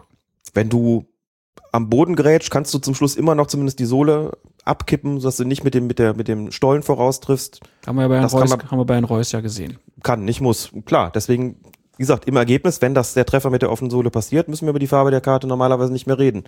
Vor allen Dingen, wie gesagt, nicht ins oberhalb des Knöchels ist. Aber bei einem Absprung sagt man normalerweise, da ist die Kontrolle über deine Normalerweise. Aktion nicht mehr gegeben. Ja. Ja, die sind doch alle Und die habe ich, hab ich hier nicht gesehen. Die sind alle viel athletischer geworden, die Spieler. Ja. Die üben das in ihren Nachwuchsleistungszentren. Und dann noch mit dem Frust dabei nach dem Ballverlust, das ist insgesamt so klar auf, auf grob unsportlich ausgelegt und auf brutales Spiel. Das würde ich hier auch erkennen wollen, deswegen hätte ich dafür auch gerne eine rote Karte gehabt. Wenn Feuerherd was sagt, ist es eins klar, es ist immer das Gegenteil. Nenne dich jetzt nur noch Tante Käthe. Tante Käthe, wir danken dir. Kommen wir einfach zum nächsten Spiel. Borussia Mönchengladbach gegen Hertha BSC. Da ist es in der Nachspielzeit, als Gladbachs Toni Janschke zu einer Grätsche gegen Solomon Kalou ansetzt. Kalou fällt, Schiedsrichter Marco Fritz gibt einen Strafstoß. Guckt man sich dann aber mal die Zeitlupe an, erkennt man, dass es parallel zu dieser Grätsche von Marco Fritz einen etwas merkwürdigen Ausfallschritt von Kalu gibt, der dann auch auf Janschkes Bein endet. Also er trifft noch den Abwehrspieler. Und man kann sich dann hinterher sogar vielleicht ein bisschen fragen, wer hat da eigentlich wen gefault? Aber gut, war ja eine Grätsche, also würdest du natürlich sagen, direkt Strafstoß rot. Ich habe die Diskussion zunächst mal gar nicht verstanden über die ganze Aktion, weil der da reingrätscht und Kalu ist vorne und ich mir gedacht habe, so wie der da reingrätscht, ist das ein Foulspiel und damit auch ein Strafstoß. So hat's der Schiedsrichter auch gesehen. Wenn man Marco Fritz sich anguckt in der Situation, der geht da hin. Janschke liegt am Boden, hat noch ein bisschen Schmerzen, weil er ja tatsächlich getroffen Ja. worden ist. Ich weiß nicht, ob Fritz das gesehen hat, guckt so ein bisschen, er sitzt am Boden, guckt zum Schiedsrichter auf. So ein bisschen so, der hat mich doch getreten und Fritz, man merkt in der ganzen Körpersprache so, was willst du denn von mir? Komm, steh auf. Ne? Ich glaube, gab auch Gelb dafür. Und das ganz klar, so sieht ein Schiedsrichter das auch. Der setzt zur Grätsche an, trifft seinen Gegenspieler. Und also wirklich erst die Zeitlupe zeigt, was, dass der Kalu sich da quasi im, im, im Endstadium dieser Bewegung, dass der so einen völlig unsinnigen Schritt macht. Und sich fragt, was will er damit erreichen? Der ist jetzt offensichtlich auch nicht dazu, geeignet, der Grätsche in irgendeiner Form auszuweichen. Andererseits sieht er auch nicht, wohin er tritt. Also es ist irgendwie so eine ganz unkontrollierte, seltsam anmutende Bewegung, die dann tatsächlich auf dem Unterschenkel landet. Und zwar wirklich parallel zur Grätsche. Der eine grätscht, der andere tritt auf ihn drauf. Wenn du es wirklich mit diesem Zeitlupenwissen beurteilst, kannst du dir tatsächlich die Frage stellen, für wen pfeife ich das jetzt? Ich würde natürlich sagen, wenn der Stürmer auf dem Weg zum Tor ist und hat eine Einschusschance und wird von hinten abgegrätscht, also egal wo der, wohin der sich bewegt, dann ist der immer, was das betrifft, in der nachteiligen Situation und wird an was gehindert. Also ohne die Grätsche hätte er auch nicht auf sein So. Bein getreten. Ohne die Grätsche wäre der Kontakt natürlich auch ins Nichts gegangen. Kann sein, dass er das antizipiert hat. Da muss man ja dazu sagen, das kannst du als Schiedsrichter gar nicht beurteilen in der Situation. Das sehe ich nach, nach sieben Zeitlupen, die immer langsamer werden, sehe ich dann irgendwann, ah, guck mal an, das auch noch parallel. Das kannst du in der Realgeschwindigkeit einfach nicht sehen. Und selbst wenn du es siehst, dem Stürmer dann zu unterstellen, das hat er absichtlich gemacht, um den da irgendwie von sich wegzuhalten. Also das halte ich schon für, für gewagt. Wir hatten bei der WM auch, glaube ich, so ein Ding bei, was war es, Niederlande, Spanien, glaube ich. Da war auch so, so eine Grätsche und der, der abgegrätscht wird, landet aber dann plötzlich auf dem, auf dem Unterschenkel des Grätschenden. haben wir auch lange drüber diskutiert, was man hier macht. Ich bin da aber trotzdem der Meinung, der, der grätscht, ist auch derjenige, der wirklich auch die, die gefährlichere Aktion hat. Dann ist das auch ein Strafstoß und das ist dann auch in Ordnung, ähm, das so entschieden zu haben. Aber trotzdem sieht man, da gebe ich dir auch recht, wie geschickt die Spieler geworden sind. Was auch immer er da äh, bewirken wollte mit diesem Ausfallschritt, das war schon Hat eine komische Sache. Es hat auf jeden Fall funktioniert, das stimmt, ja. Irre, oder? Ja, war schon eine sehr seltsame Szene. Aber hat ja im Endeffekt auch nichts gebracht. Gladbach hat, glaube ich, 3-2 gewonnen, ne? Ja, das war in der, was hat man gesagt, Nachspielzeit, genau, Ja. das war dann der Anschlusstreffer nur noch. Gucken wir nach Frankfurt. Dort hat die Eintracht gegen Werder Bremen gespielt und in der 52. Minute gab es den großen Aufreger dieser Partie. Der Frankfurter Takashi Inui schlägt beim Stand von 1 zu 1 eine weite Flanke vor das Tor der Gäste von links. Brems Torwart Raphael Wolf zögert erst mit dem Herauslaufen und bringt dann den Ball nicht unter Kontrolle. Und da kommt dann der Frankfurter Stürmer Haris Seferovic angeflogen, kollidiert mit Werders Schlussmann und schiebt dann den Ball, der dann frei auf dem Boden liegt, im zweiten Versuch aus kurzer Distanz, ich glaube mit dem Knie ins Tor.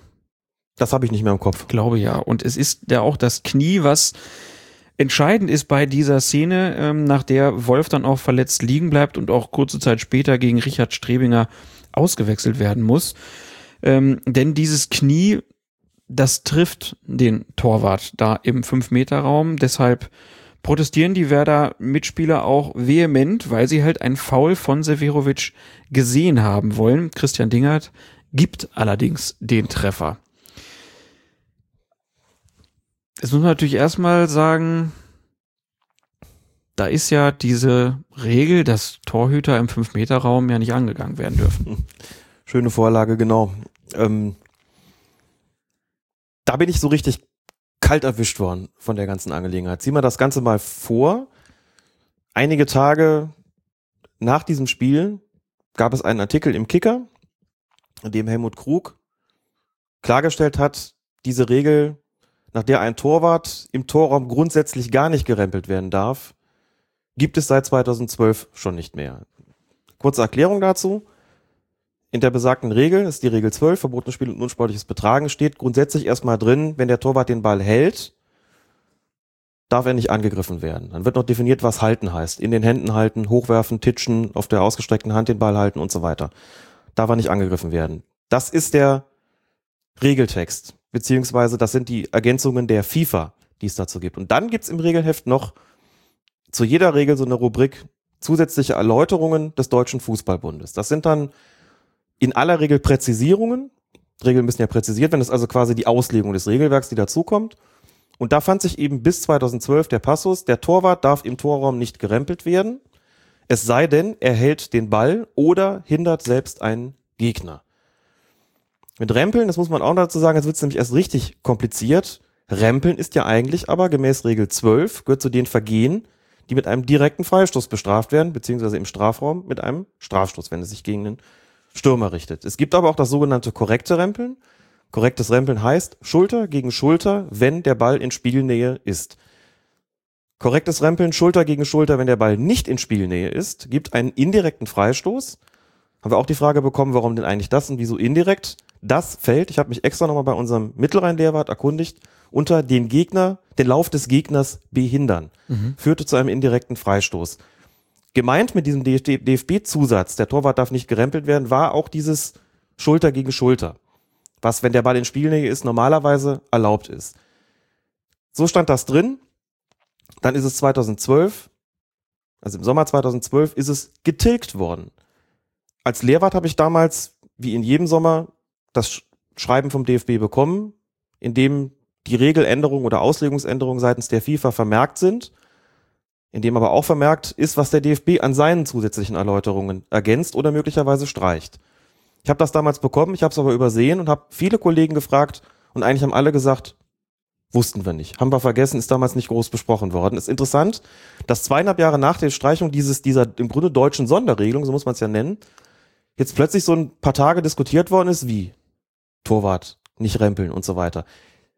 Das wussten wir ja gar nicht. Wieso ist das in den letzten zweieinhalb Jahren kein großes Thema mehr gewesen? Muss sagen, nach meinem Eindruck ist es auch so, dass gar nicht großartig anders gepfiffen worden ist anschließend. Nee. Nur ein Beispiel, bei Spiel Bayern gegen Leverkusen, da gab es so eine Situation, so ein Zweikampf zwischen Leno und Lewandowski.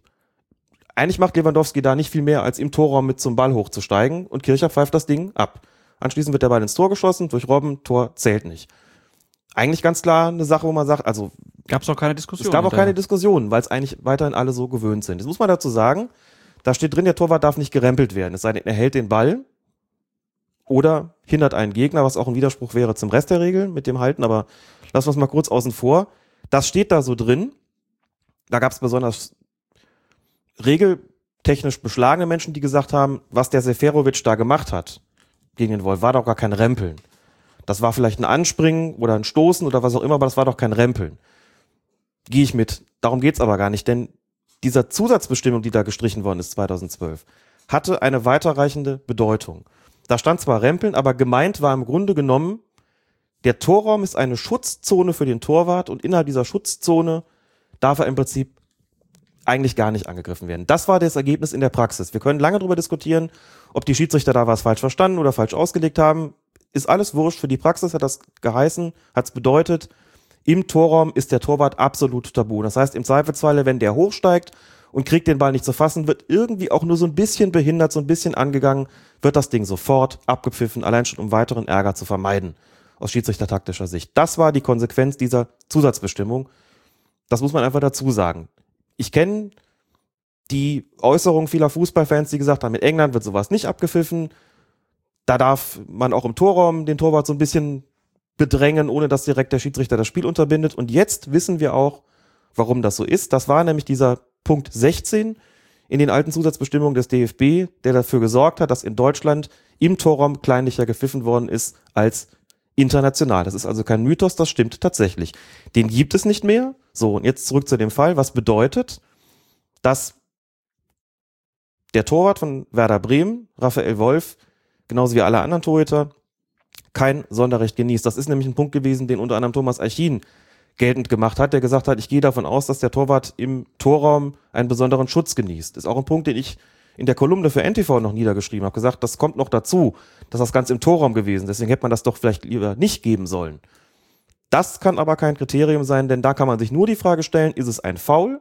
Ja oder nein? Aber was keine Rolle spielt bei der Beurteilung, ist die Frage, war es im Torraum oder nicht? Das ist die Konsequenz und die Bedeutung der Streichung dieser Zusatzbestimmung, dieser zusätzlichen Erläuterung des DFB aus dem Jahr 2012 und warum das in der Öffentlichkeit bis dahin keine Rolle gespielt hat und auch bei den Lehrwarten nur unter ferner Liefen rangiert hat, das kann ich nicht wirklich beantworten. Ich habe auch gedacht, Ich könnte ja vermuten, dass Komisch. es, wenn, wenn das eine deutsche Sonderregel war Mhm. und warum wird das gestrichen? Natürlich, weil es irgendwie Druck von außen gibt, weil gesagt wird, ihr müsst das jetzt aber mal so machen wie alle anderen, würde ich mal schätzen. das schätzt du richtig, denn Und dann würde ich halt immer denken, naja, das ist dem DFB dann vielleicht auch nicht so ganz recht, ähm, dass man da ja so einen deutschen Sonderweg hatte und dann wird das halt nicht groß kommuniziert. Könnte sein. Also Punkt eins, du hast recht, das ist vom DFB sogar wörtlich so angeführt worden. Ich zitiere trotzdem jetzt nur aus dem Gedächtnis. Sie haben das gestrichen, weil es mit den FIFA-Bestimmungen kollidierte, weil es ihnen widersprach und weil die FIFA, so der DFB 2012, gesagt habe, die Bestimmungen in der Regel 12 reichen auch so für den Schutz des Torwarts aus, wir brauchen da nichts Zusätzliches. Also haben sie es gestrichen. Punkt zwei an der ganzen Sache, ich habe ja, wie gesagt, den Eindruck, den ich empirisch aber nicht untermauern könnte, dass trotzdem eigentlich weiter so gepfiffen wurde wie bisher auch. Das heißt, dass im Zweifelsfalle im Torraum für den Torwart gepfiffen worden ist. Ein Beispiel aktuell, das habe ich ja genannt. Findest du das eigentlich prinzipiell gut? Dass das so ist, dass das, also die alte Regelung, dass ein Torwart, sobald er berührt wird, ist einfach, wird einfach abgepfiffen im Fünfer. ja, finde ich deshalb gut, habe mich auch darüber so ein bisschen mit unserem ähm, Chef Levert aus dem Mittelrhein unterhalten, der gesagt hat, es muss klar sein, dass durch diese Streichung der Torraum seine Funktion als Schutzzone für den Torwart komplett verloren hat. Der ist nur noch dafür da, dass von da der Abschluss ausgeführt wird und dass, wenn es im Torraum einen indirekten Freistoß gäbe für die angreifende Mannschaft, dass der auf dieser Linie ausgeführt wird oder ein Schiedsrichterball. Aber er hat darüber hinaus keine Funktion mehr als Schutzzone für den Torwart. Er bedauert das, ich schließe mich an und würde sagen, Weil? weil ich das, weil der Torwart eine herausgehobene Stellung hat, eine herausragende Stellung hat im Fußballspiel und weil ich glaube, dass es gut und richtig ist, dass es eine Zone gibt, die 5,50 Meter bemisst von der Torlinie entfernt, in der er einen besonderen Schutz genießt, in der er einfach gar nicht angegangen werden darf. Man kann aber auch argumentieren, hey, wir ändern sowieso schon seit Jahren alles zugunsten des Offensivfußballs, also nehmen wir ihn auch in Deutschland, die letzten Sonderrechte, und sagen, da gibt's keine Schutzzone mehr und keine speziellen Bestimmungen, die für den Torwart sprechen. Man muss allerdings auch dazu sagen, wenn es international ohnehin so nicht gehandhabt worden ist, ist es nicht sinnvoll, eine Sonderregelung einzuführen. Das gilt, ich bin da wiederum komplett für eine Einheitlichkeit. Das heißt, wenn es da irgendwelche Extra-Regelungen gegeben hat, bis jetzt gehören die abgeschafft. Gab in puncto Torwart auch schon vor einigen Jahren eine andere, die gestrichen worden ist. Da hieß es, bei einer Notbremse vom Torwart hat man gesagt, wenn der auch nur eine leise Chance hatte, den Ball noch zu spielen bei einer Notbremse, hat man gesagt, gelb statt rot, damit man die Bestrafung nicht zu hart ausfallen lässt, ist auch komplett gekippt worden. Torwart wird jetzt auch da behandelt wie alle anderen auch. Hat der Leno ja Glück gehabt. Ja. Äh, also, und fußballphilosophisch würde ich sagen, eigentlich schade, dass es nicht insgesamt so ist, dass man es bei einer Schutzzone international belässt, beziehungsweise dass man sie international einführt. Da dem aber nicht so ist und da es eine deutsche Sonderregelung war, bin ich auch der Meinung, weg damit ist dann auch nur konsequent und damit auch richtig. Also da bin ich so ein bisschen zerrissen, was das betrifft. Aber interessant. Ich hätte es auch niemals aus den Entscheidungen, wie sie getroffen wurden in den letzten zweieinhalb Jahren, zweieinhalb Jahren, Du auch nicht, ne? nein. Ah, okay. Also, Da bin ich zumindest nicht alleine damit. nee, ich glaube, das, das äh, betrifft einfach das Gros Ja. der Fußballliebhaber. Und scheinbar ja auch der Schiedsrichter. Wenn Knut Kircher da ja, abpfeift, dann ist das vielleicht Alte bei ihm auch noch nicht angekommen. Weiß man nicht. Aber auf jeden Fall sehr interessante Nummer. Jetzt kommen wir aber zur Bewertung dieser Situation. Seferovic ist in der Luft. Wolf ist auch in der Luft. Seferovic merkt, oh, das wird eine knappe Kiste Mhm. und zieht sein Knie zurück. trifft den Torwart aber dennoch. Ist das Zurückziehen jetzt schon für ihn ein Alibi? Tja, ich finde das ganz, ganz schwierig. Mein allererster Eindruck von der Szene war, das ist vollkommen korrekt, das laufen zu lassen. Denn der kommt da zwar mit angezogenem Knie rein, da ist der Wolf aber noch weit genug weg. Und wenn der zögert, weil der andere mit dem angezogenen Knie kommt, ist das sein Problem. Es ist noch kein gefährliches Spiel, weil er noch zu weit weg ist. Mhm. Dann kommt er doch raus, verfehlt den Ball und als es zur Kollision kommt, ist das Knie von Seferovic schon nicht mehr oben. Das ist genau der Punkt, warum Helmut Krug gesagt hat gegenüber dem Kicker, deshalb ist das für uns ein reguläres Tor. Das ist einfach nur eine Kollision gewesen, nur ein Zusammenprall und kein Foul. Bei mir ist es eher umgekehrt gewesen. Bei mir war es so, je öfter ich diese Situation gesehen habe, desto mehr habe ich dazu geneigt, doch zu sagen, Foulspiel, pfeifen. Einfach weil ich den Eindruck hatte, das geht schon Richtung Anspringen und so wie er ihn trifft, ist das Knie zwar nicht mehr abgewinkelt sozusagen, nee, äh, nicht mehr angewinkelt, aber es ist immer noch so, dass er ihn letztlich im Sprung trifft und ich sagen würde, puh, war das jetzt wirklich nur eine Kollision oder war es nicht doch ein, ein strafwürdiges Anspringen und würde eigentlich dann, hab dann zum Schluss immer stärker in die Richtung geneigt zu sagen, muss man abpfeifen. Übrigens auch hier ein kurzes Schiedsrichter-taktisches Argument, wie schon bei der Geschichte da bei Augsburg gegen Hamburg. Wenn Dinger das Tor nicht gibt und pfeift das in die andere Richtung, auch da redet zehn Minuten später kein Mensch mehr davon, weil alle sagen, der kommt irgendwie raus, es gibt eine Kollision, der lässt den Ball irgendwie fallen, da ist ein Anspringen gewesen, der hat das Tor nicht gegeben, können alle verstehen, gibt's keinen Ärger mehr darum. Ne? Aber, Aber Schiedsrichter-Taktik äh, ist ja nun ja, das ist weniger das, wichtig als, als Schiedsrichter, als die Regeln des Spiels. Ja, wobei du sich, also Taktik ist ja nichts, was einen Selbstzweck erfüllt, sondern hier Taktik ist ja was, hier wo du geht's, sagst, um, hier geht's um Tor oder, oder nicht Tor. ja, wobei als Schiedsrichter sollst du ja ein gesamtes Spiel vernünftig über die Bühne bekommen und dazu gehört natürlich auch dir Gedanken darüber zu machen, welche Maßnahmen muss ich treffen, um so ein Spiel auch in fairen Bahnen zu halten. Natürlich heißt es aber auch, dass ich Entscheidungen gegebenenfalls treffen muss, die für eine Seite unbequem sind und die einen unvermeidbaren Ärger nach sich ziehen. Da kann man drüber diskutieren, ob das hier der Fall gewesen ist. Insbesondere deshalb, weil Wolf sich natürlich in der Situation auch extrem tapsig anstellt. Ne? Der kommt raus und ist halt zögerlich, dann lässt er den Ball noch fallen. Da kommt es zu dem Zusammenprall und irgendwie kann man schon auch sagen, also so wie der sich da anstellt, also auf Twitter wurde gewitzelt, wenn der Neuer da gewesen wäre, der hätte den Seferovic abgeräumt und nicht umgekehrt. Ja klar. Da ist Hat man ja im WM-Finale gesehen. nicht wahr? Das war ja der Hintergrund, denke ich mal, der, der ganzen, der ganzen Geschichte, wenn wir später auch noch zu so einem Fall kommen. Also, den kann man da natürlich auch nicht von einem Vorwurf freisprechen, dass er da reichlich zu beigetragen hat zu der Situation. Also, wir, sind, wir sind uns einig, es ist eine sehr, sehr schwierige ja, Situation. complicated. Und so wie es Dingert entschieden hat, kann man es auch vertreten. Ja, definitiv. Und wenn sich die Schiedsrichterkommission des DFB anschließend hinstellt und sagt, für uns ist das ein korrektes Tor, dann hat man das A zur Kenntnis zu nehmen und B auch in gewisser Weise natürlich zum Maßstab zu nehmen, zu machen. Einfach weil man sagen muss, wenn die das so entschieden haben, dann ist das eine beispielhafte Situation und dann auch ein Grund zu sagen, okay, dann hätten wir das gerne so entschieden. Punkt. Punkt. Dann kommen wir zum nächsten Spieltag einfach mal, bleiben aber bei Werder Bremen. Die haben gegen Hannover 96 gespielt. 64. Minute war es, als ein Freistoß von Hiroshi Kiyotake in den Bremer Strafraum fliegt und bei der Ausführung steht Joselu, der Stürmer von 96, eindeutig im Abseits. Er geht auch zum Ball, um ihn zu spielen, berührt ihn aber nicht. Der Ball geht dann ins Tor und der Treffer zählt, weil das Schiedsrichtergespann um Tobias Welz da keinen Fehler sieht. Im Kicker beklagt sich Werders Geschäftsführer Thomas Eichin dann aber, es ist anscheinend so, dass ich auf der Tribüne in Höhe der Mittellinie besser sehe als der Linienrichter auf der Seite. Es ist schon erstaunlich, was die Assistenten teilweise sehen und was nicht. Die entscheidenden Sachen sehen sie jedenfalls nicht. Da würde ich doch sagen, Thomas Achin scheint als Eishockeymanager Adleraugen entwickelt zu haben. Ja, einerseits Also da hast du, da hast du natürlich dieses, wenn du das Bild anhältst, dann siehst du, da sind zwei 96 Spieler in dem Moment, wo er den Ball trifft, im Abseits. Keine Frage. Überhaupt keine Frage. Aber es ist halt so, dass dann natürlich eine Bewegung stattfindet und ein Bremer dann als erstes vor die Leute läuft. Und dann kann man halt auch mal, also, oder aus deiner Sicht, hätte er das sehen müssen, der, weil es halt eine Standardsituation ist. Bei Standards ist es grundsätzlich erstmal leichter, weil Genau. du einfach einen ruhenden Ball hast und dich besser darauf vorbereiten kannst. Ich stelle mir hier eine Frage, deren, also zur Beantwortung müsste man eigentlich den, den Assistenten fragen oder den Schiedsrichter, das, die Möglichkeit haben wir nicht, aber Wir können mutmaßen. Ich könnte mir durchaus vorstellen, dass der Assistent sehr wohl die Abseitsstellung von Rosselu war. Rosselu oder Joselu? Wer ist da? Das Du ist sprichst ihn. Rosselu. Gut. Die Abseitsstellung von Rosselu als solche wahrgenommen hat und sich aber die Frage gestellt hat, ist das eigentlich aktiv oder nicht? Und damit haben wir wieder eine Diskussion, die wir schon mal hatten bei dem Spiel Augsburg gegen Werder Bremen. Die Bremer, immer die Bremer.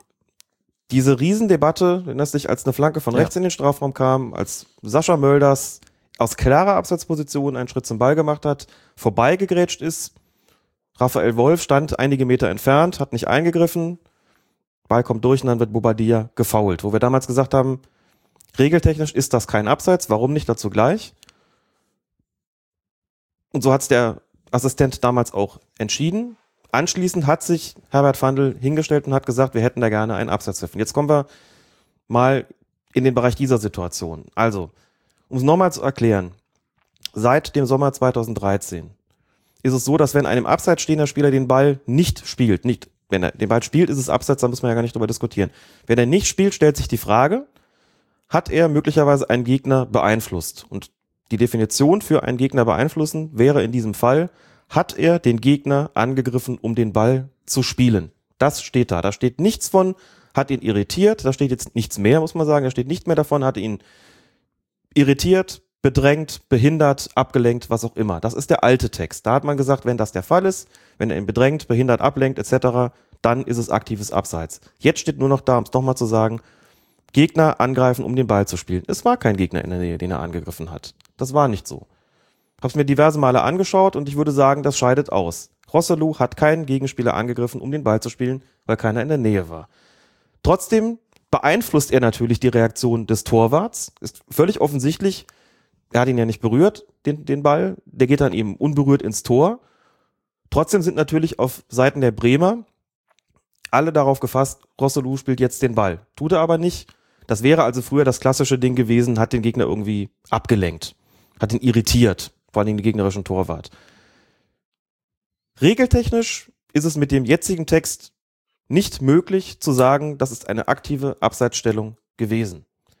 Aber um es nochmal in kürzestmöglicher Form zu sagen, genau an solchen Beispielen, genau wegen solcher Beispiele ist die UEFA und ist auch die FIFA hingegangen und hat das International Football Association Board gefragt, können wir das vielleicht wieder ein bisschen abmildern? Das geht sehr weit. Vielleicht war das auch so eine Form von Auslegung, die euch gar nicht in den Sinn gekommen ist, als ihr die Regel geändert habt, als ihr es formuliert habt, umformuliert habt, das, was da in dem äh, entsprechenden Text steht.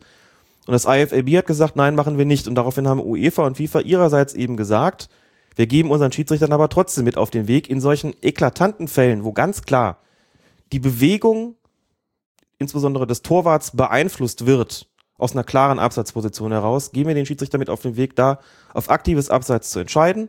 Herbert Fandl hat nach diesem Spiel Augsburg gegen Bremen damals gesagt, das war für mich so ein bisschen unglücklich formuliert gesagt, er steht dem Torwart im Sichtfeld.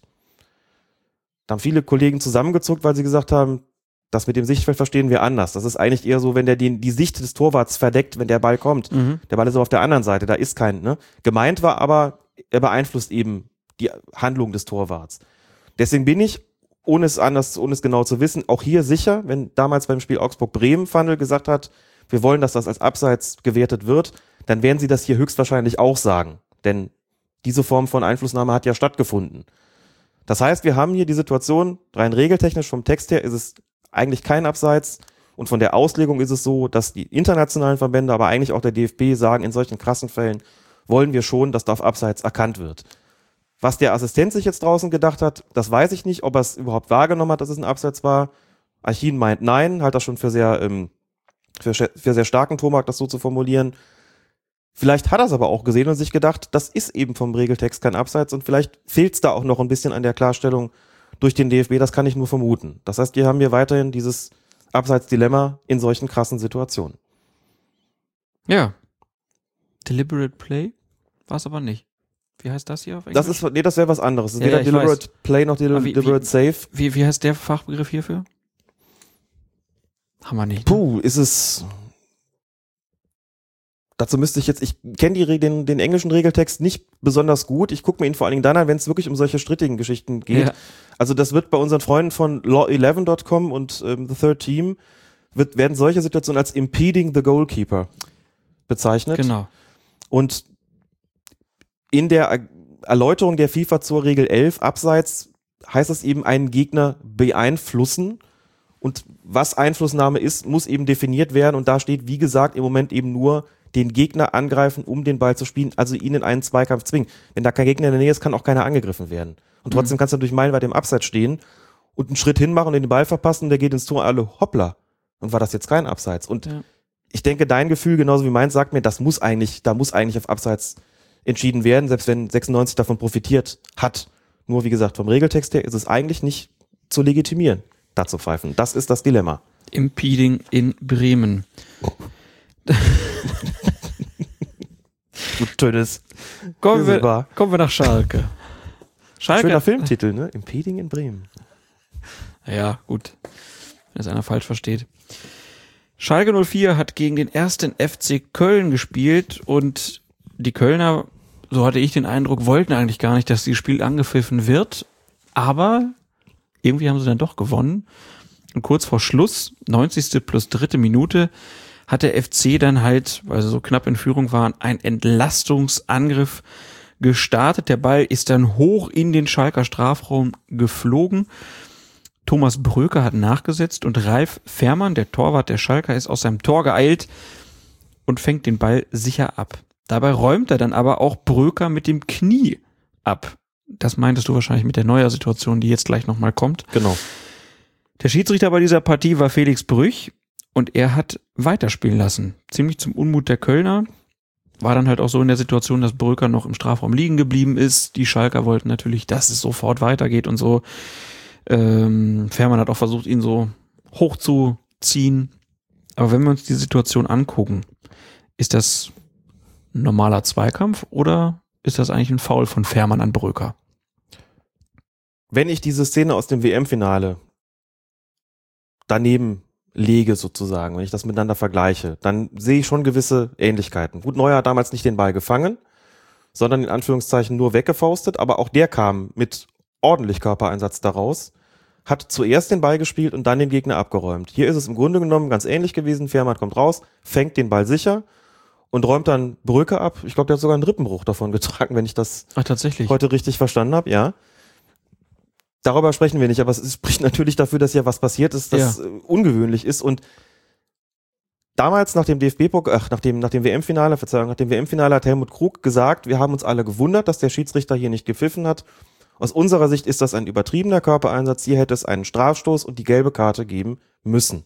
Hat die FIFA anders gesehen. Hat die FIFA anders gesehen. Ich habe es damals übrigens auch anders gesehen. habe gesagt, für mich ist das, was Neuer da macht, eine Klärung des Balles und das, was da unten passiert mit dem Knie, halte ich für nicht so gravierend, dass man da unbedingt auf einen Strafstoß entscheiden muss. Aber nehmen wir zur Kenntnis, dass es einfach anders gesehen werden kann und auch anders gesehen wird von Seiten des DFB. Ich meine, dass das vergleichbar ist. Diese Situ- Situation mit der, die da in oder auf Schalke stattgefunden hat. Und deswegen meine ich, dass es hier einen Strafstoß für den 1. FC Köln hätte geben sollen und auch man hätte auch über eine gelbe Karte für Fährmann nachdenken können, denn so wie der da reingeht, ist das eben nicht nur das obligatorische, wir gehen mal mit dem Knie voraus und der Gegner bleibt weg, was dann eben durchgeht, sondern hier ist wirklich einer abgeräumt worden mit einem unverhältnismäßigen Körpereinsatz, der auch unnötig gewesen ist. Hm? Fährmann nicht unbedingt nötig gehabt. Und deswegen meine ich, hätte hier anders entschieden werden sollen. Aus genau dem Grund. Tja, hat er so nicht entschieden, der Felix Brüch. Also auf jeden Fall auch wieder eine schwierige Situation, Ja. ist dann halt auch schwierig zu bewerten. Hat er den da wirklich getroffen? War halt auch so, dass auch in dieser Situation Brüch ziemlich weit weg ist. Brüch war da auch ziemlich weit weg, das stimmt. Auch nicht die optimale Sicht gehabt, und weil es auf der anderen Seite des Strafraums war, hat auch der Assistent nicht die, die optimale Sicht da natürlich. Und dazu kommt noch, wenn der Torwart rauskommt und schnappt sich den Ball und hat den klar in seinen, seinen Händen, klar in seinen Armen, bist du als Schiedsrichter normalerweise nicht geneigt, da noch was anderes draus zu machen. Das ist immer so, der hat den gefangen, damit ist das auch in Ordnung, wenn der da nicht irgendwie vorher eine völlige Harakiri-Aktion gebracht hat, wohlgemerkt vorher. Ne? Also wenn er erst einen abräumt und ihn dann fängt, dann reden wir über was anderes. Aber diese Reihenfolge erst klar, fair, gefaustet oder gefangen und dann abgeräumt, ist immer so ein Ding, wo der Schiedsrichter sagt, da gehe ich nicht dran. Oder oft, wo du sagst, da gehe ich nicht dran, denn das ist irgendwie nachher gewesen. Er hat sich gesichert und was danach kommt, er hat erst den Ball gespielt und dann ist das andere nachrangig. Außer in besonders schweren Fällen, wie eben der DFB einen im WM-Finale gesehen hat und wie ich auch meine, dass das hier der Fall gewesen ist. Tja. Aber es erklärt auch, warum Felix Brüch sich dafür nicht entschieden hat. Ja. Ja, auf jeden Fall. Ja, und dann gab es diesen unsäglichen Feuerzeugwurf noch. Ja. Äh, wo man sich dann auch mal fragen kann, was sind das eigentlich für Idioten manchmal in Fußballstadien? Also mit so einem Eisenfeuerzeug oder was das ist? Oder Also Aluminium, Sturmfeuerzeug, ne? Mhm. Ja. Jemand, also egal, wen ich damit bewerfe, Ja, gut, klar. brauchen wir nicht drüber reden. Gucken wir lieber nach Wolfsburg zum Spiel des VfL gegen Paderborn. Und da hatte Schiedsrichter Manuel Gräfe einiges zu tun und er hat auch, das würde ich so sagen, nicht immer ein glückliches Händchen bewiesen. Gehen wir es mal durch. 29. Minute, Wolfsburg-Stürmer Bas Dost geht nach einer scharfen Hereingabe in den Strafraum der Paderborner zu Boden. Der Paderborner Christian Strodig soll ihn regelmäßig zu Fall gebracht haben, so sieht es zumindest der Schiedsrichter Manuel Gräfe, der deshalb auf den Elfmeterpunkt zeigt. Was man festhalten kann, es ist auf jeden Fall so, dass die beiden ziemlich dicht beieinander sind und das sind doch irgendwie Arme im Einsatz. Reicht das aus deiner Sicht für einen Elfmeter? Naja gut, das reicht so natürlich nicht für einen Elfmeter, aber auch hier nochmal aus Sicht des Schiedsrichters, es gibt so ätzende Situationen, Hereingabe von der Seite, da fliegen irgendwie zwei hin und einer bleibt liegen, das ist der Stürmer. Also Fehlentscheidung. Auch so ein deiner Ding, wo du als Schiedsrichter denkst, puh, warum liegt der jetzt da? Ist der irgendwie in der Bewegung da abgeräumt worden oder ist der einfach nur am Ball vorbeigeflogen? Weil du dem Ball ja auch folgst mit den Augen, weil der ja schon in Tornähe ist, ist es auch immer ganz schwer in so einer Situation zweierlei zu fokussieren. Den Ball auf der einen Seite und mögliche Zweikämpfe in Tornähe auf der anderen Seite. Wenn er da liegt, ist immer so ein Ding, boah, wie ist der jetzt zu Fall gekommen? Dann siehst du die Wiederholung und denkst dir, da war eigentlich nicht genug, um auf den Punkt zu zeigen. Ja. Würde ich sagen. Klar waren da irgendwie so ein bisschen die Arme im Spiel und klar ist da auch eine gewisse Dynamik in der Aktion. Er läuft ihm halt hinterher, das sieht dann schon immer doof aus. Und das wenn er dann dann die Arme aus. von hinten Ja. so um ihn rumliegt. Ja. Dann, Also ich kann den Pfiff verstehen. es ist eine enge Regelauslegung, Ja. aber es ist, soweit würde ich auf jeden Fall auch gehen. Es ist keine falsche gewesen, es ist eine Entscheidung, wo man sagen kann, gut, wenn man grundsätzlich da etwas weniger großzügig amtiert, kann man da auch auf den Punkt zeigen. Das ist die Frage, ob Gräfe den in München auch gegeben hätte. Dazu später Dazu mehr. später mehr. 44. Minute. Wieder Strohdiek, der Paderborner gegen Dost, aber diesmal hat Gräfe einen Stürmerfoul des Wolfsburgers gesehen und gibt deshalb Dosts Tor zum 2 zu 0 nicht. Und da muss ich sagen, das habe ich nicht verstanden. Die nächste riesig ätzende Situation für einen Schiedsrichter. Zwei Leute, also du hast einen Steilangriff, Verteidiger und Stürmer rennen aufs Tor zu und plumps, bleibt der Verteidiger plötzlich liegen. Denkst du, ist der jetzt in Straucheln gekommen? Hat er sich freiwillig auf die Mappe gelegt? Aber da ist muss, er ich gestoßen Gräfe, worden? da muss ich Gräfe ja schon sehr sicher gewesen sein, dass der Dost ihn gefoult hat, weil also aus Schiedsrichtertaktischer Sicht würde ich ja sagen, mhm. da ist ja auch kein Paderborner, der sich irgendwie großartig beschwert. Doch. Ja, aber nicht so, dass ich jetzt denke, deswegen pfeife ich den nicht. Und Jubel, Bastos dreht ab. Äh, Da stehen vier Paderborner mit erhobenen Händen und sagen, was war das? Das ist ein Foul gewesen. Vier. vier? Die, die ich sehen kann. Und zwar Okay. heftigst. Also anders wahrgenommen. die es gibt, gibt Interviews auch mit Markus Weinziel, nicht, dass das jetzt die Instanzen sind, aber immer interessant, was äh, diejenigen sagen, die sozusagen davon profitieren. Also in dem Fall ja da, äh, die Augsburger, äh, Entschuldigung, die, die, ähm, das rede ich von Markus Weinziel. Breitenreiter meinst du So, wahrscheinlich. jetzt ne? habe ich auch richtigen Mist gebaut, denn ich habe was durcheinander gebracht. Im Studio von Sky war Markus Weinziel und der ist gefragt worden, was er dazu meint und der hat gesagt, das ist für ihn ein klares Tor. Ich habe dann in dem Moment einfach einen Dreher im Kopf gehabt und habe dann aus irgendwelchen Gründen Weinziel mit Breitenreiter verwechselt. Vergessen wir es einfach wieder. Also das Problem ist hier, der liegt da und es fällt anschließend ein Tor. Und nochmal, haben wir schon vor vielen Folgen mal gesagt, wenn sich am Ergebnis was ändert in so, durch so eine Situation, ist es für den Schiedsrichter immer unangenehmer, als das Ding andersrum zu pfeifen aus taktischer Sicht. Trotzdem kommen wir natürlich nicht umhin zu sagen, was war denn hier? Und wenn man sich das nochmal anguckt und nochmal und dann natürlich irgendwann auch das Zeitlobwissen hat, muss man sagen, das hat eigentlich nicht gereicht für einen Pfiff. ja. So, ist dann wirklich auch, das war so, wie Dieter Hecking im Interview gesagt hat, wohl eher ins Straucheln geraten. Eine Art von Straucheln, mit dem Dost möglicherweise nicht so viel zu tun hat. Man könnte auch, weil sich die Frage stellt, wieso fällt der denn? Vielleicht gab es auch einen kleinen Kontakt von Dost mit dem Fuß, da im Laufduell, mit dem Fuß gegenüber Strodig. Aber ich denke, das ist eigentlich nicht genug für den Pfiff. Ich kann versuchen, eben zu erklären, warum reagiert ein Schiedsrichter in so einer Situation so. Die für ihn in der Realgeschwindigkeit auch vielleicht schwierig zu beurteilen ist. Wenn es plötzlich Platsch macht und der liegt da und du hast nicht den Eindruck, der ist jetzt wirklich freiwillig gefallen, folgt für dich als Schiedsrichter daraus mit einer gewissen Zwangsläufigkeit, dann war da eine Unsportlichkeit im Spiel. Dann kann das Tor nicht regulär erzielt worden sein. Also gibst du es, pfeifst du es dann andersrum. Das wird das gewesen sein, was Manuel Gräfe beeinflusst hat. Wenn man es dann von der Situation her beurteilt, nochmal anschaut, muss man sagen, das hat eigentlich für den Pfiff nicht gereicht. Da ist dann wohl doch ein reguläres Tor aberkannt worden. Aber es geht ja immer auch darum, sich die Frage zu stellen, wie kommen Schiedsrichter zu Entscheidungen? Aber es war dann zumindest auch eine, sagen wir mal, sehr kleinliche Regelauslegung an der Stelle. Auf jeden Fall. Und das Tor zählte halt nicht, was dann, ja, 2-0, im Endeffekt geht's 1-1 aus, ähm, ist natürlich dann ziemlich bitter. Ähm, es ist dann ja das Gegentor kurz danach, also in der zweiten Halbzeit, 50. Minute und zum dritten Mal ist es wieder Strodig, diesmal auf der anderen Seite im Strafraum beteiligt. Ähm, Naldo geht dort mit, ja, kann man ruhig sagen, hohen Bein gegen ihn vor. Man kann sich dann natürlich fragen, trifft er ihn auch? Auf jeden Fall bricht Strodig zusammen. Irgendwie hält sich auch das äh, Gesicht. Und ist es natürlich auch so ein bisschen die Frage, was ist da vorher so ein bisschen passiert? Ist das vielleicht schon ein Foul von Naldo gewesen? Ähm, Gräfer hat auf jeden Fall Strafstoß für Paderborn gegeben, der dann auch verwandelt wurde.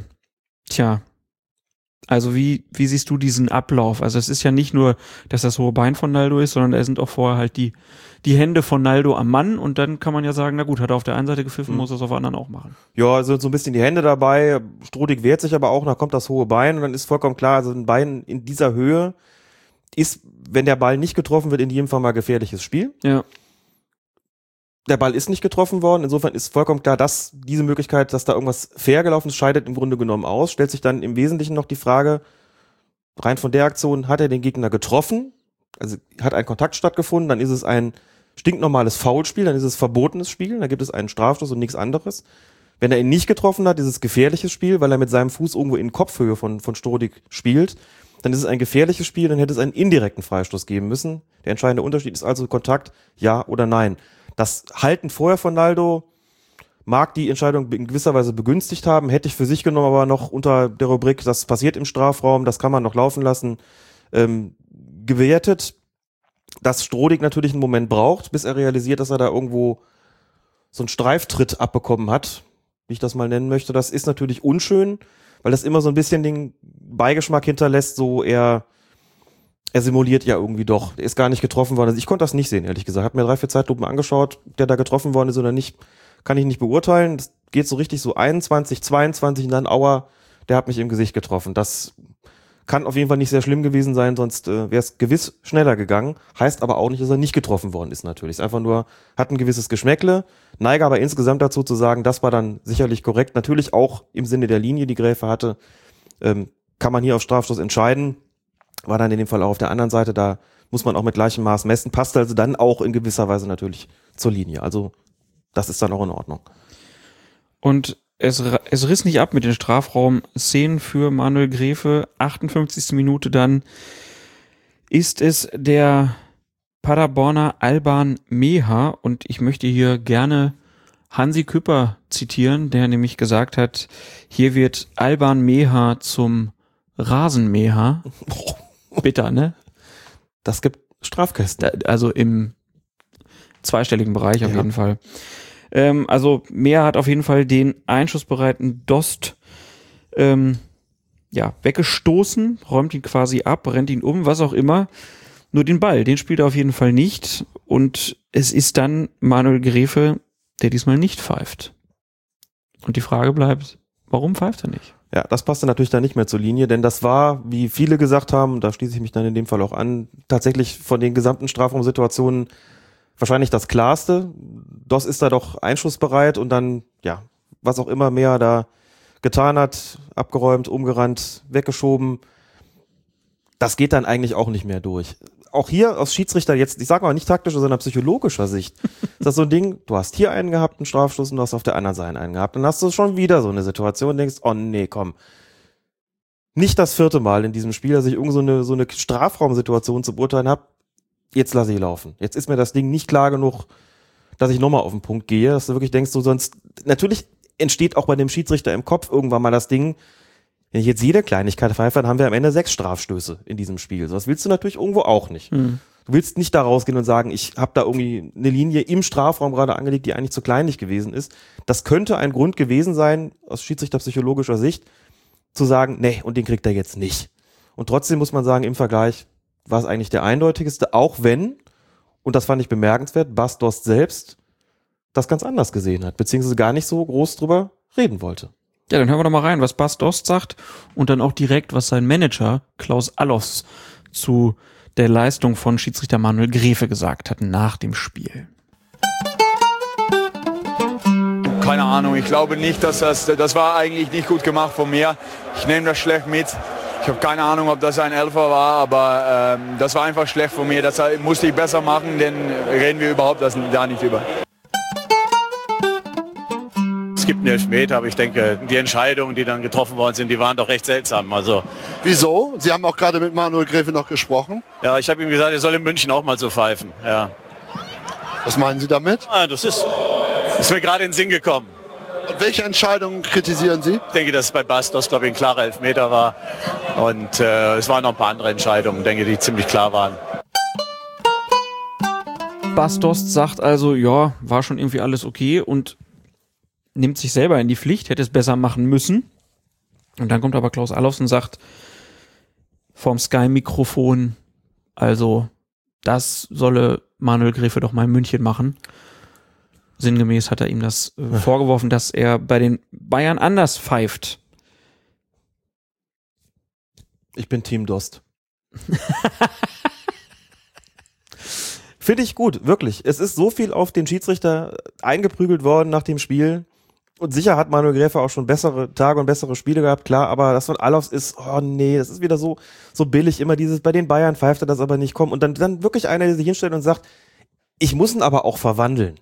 Das ist auch dann auch schon mein Ding, so, ja, was der Gegner da gemacht hat, da will ich gar nicht drüber reden, dann mal die Schuld bei sich gesucht in so einer Situation und nicht so, äh, der trägt mich da aber weg, obwohl er tatsächlich auch Grund gehabt hätte, das finde ich gut. Das finde ich wirklich richtig gut und auch ausdrücklich lobenswert. Das hat mich gefreut, sowas mal zu hören. Ist doch auch mal schön, was anderes. Team Dost. Team Dost. Finde ich gut. Ja, auf jeden Fall eine sehr schwierige Partie für Manuel Gräfe, so viele Strafraumsituationen und Sowas ist ätzend, kann ich dir sagen. ja. Es ist so, so, so viele kleine, knappe Dinger und du hast schon was gepfiffen. Das setzt dich auch unter Zugzwang, weil du auch in so einer Situation dann, in so einem Spiel dann die Linie beibehalten musst und musst die ganzen Kleinigkeiten pfeifen.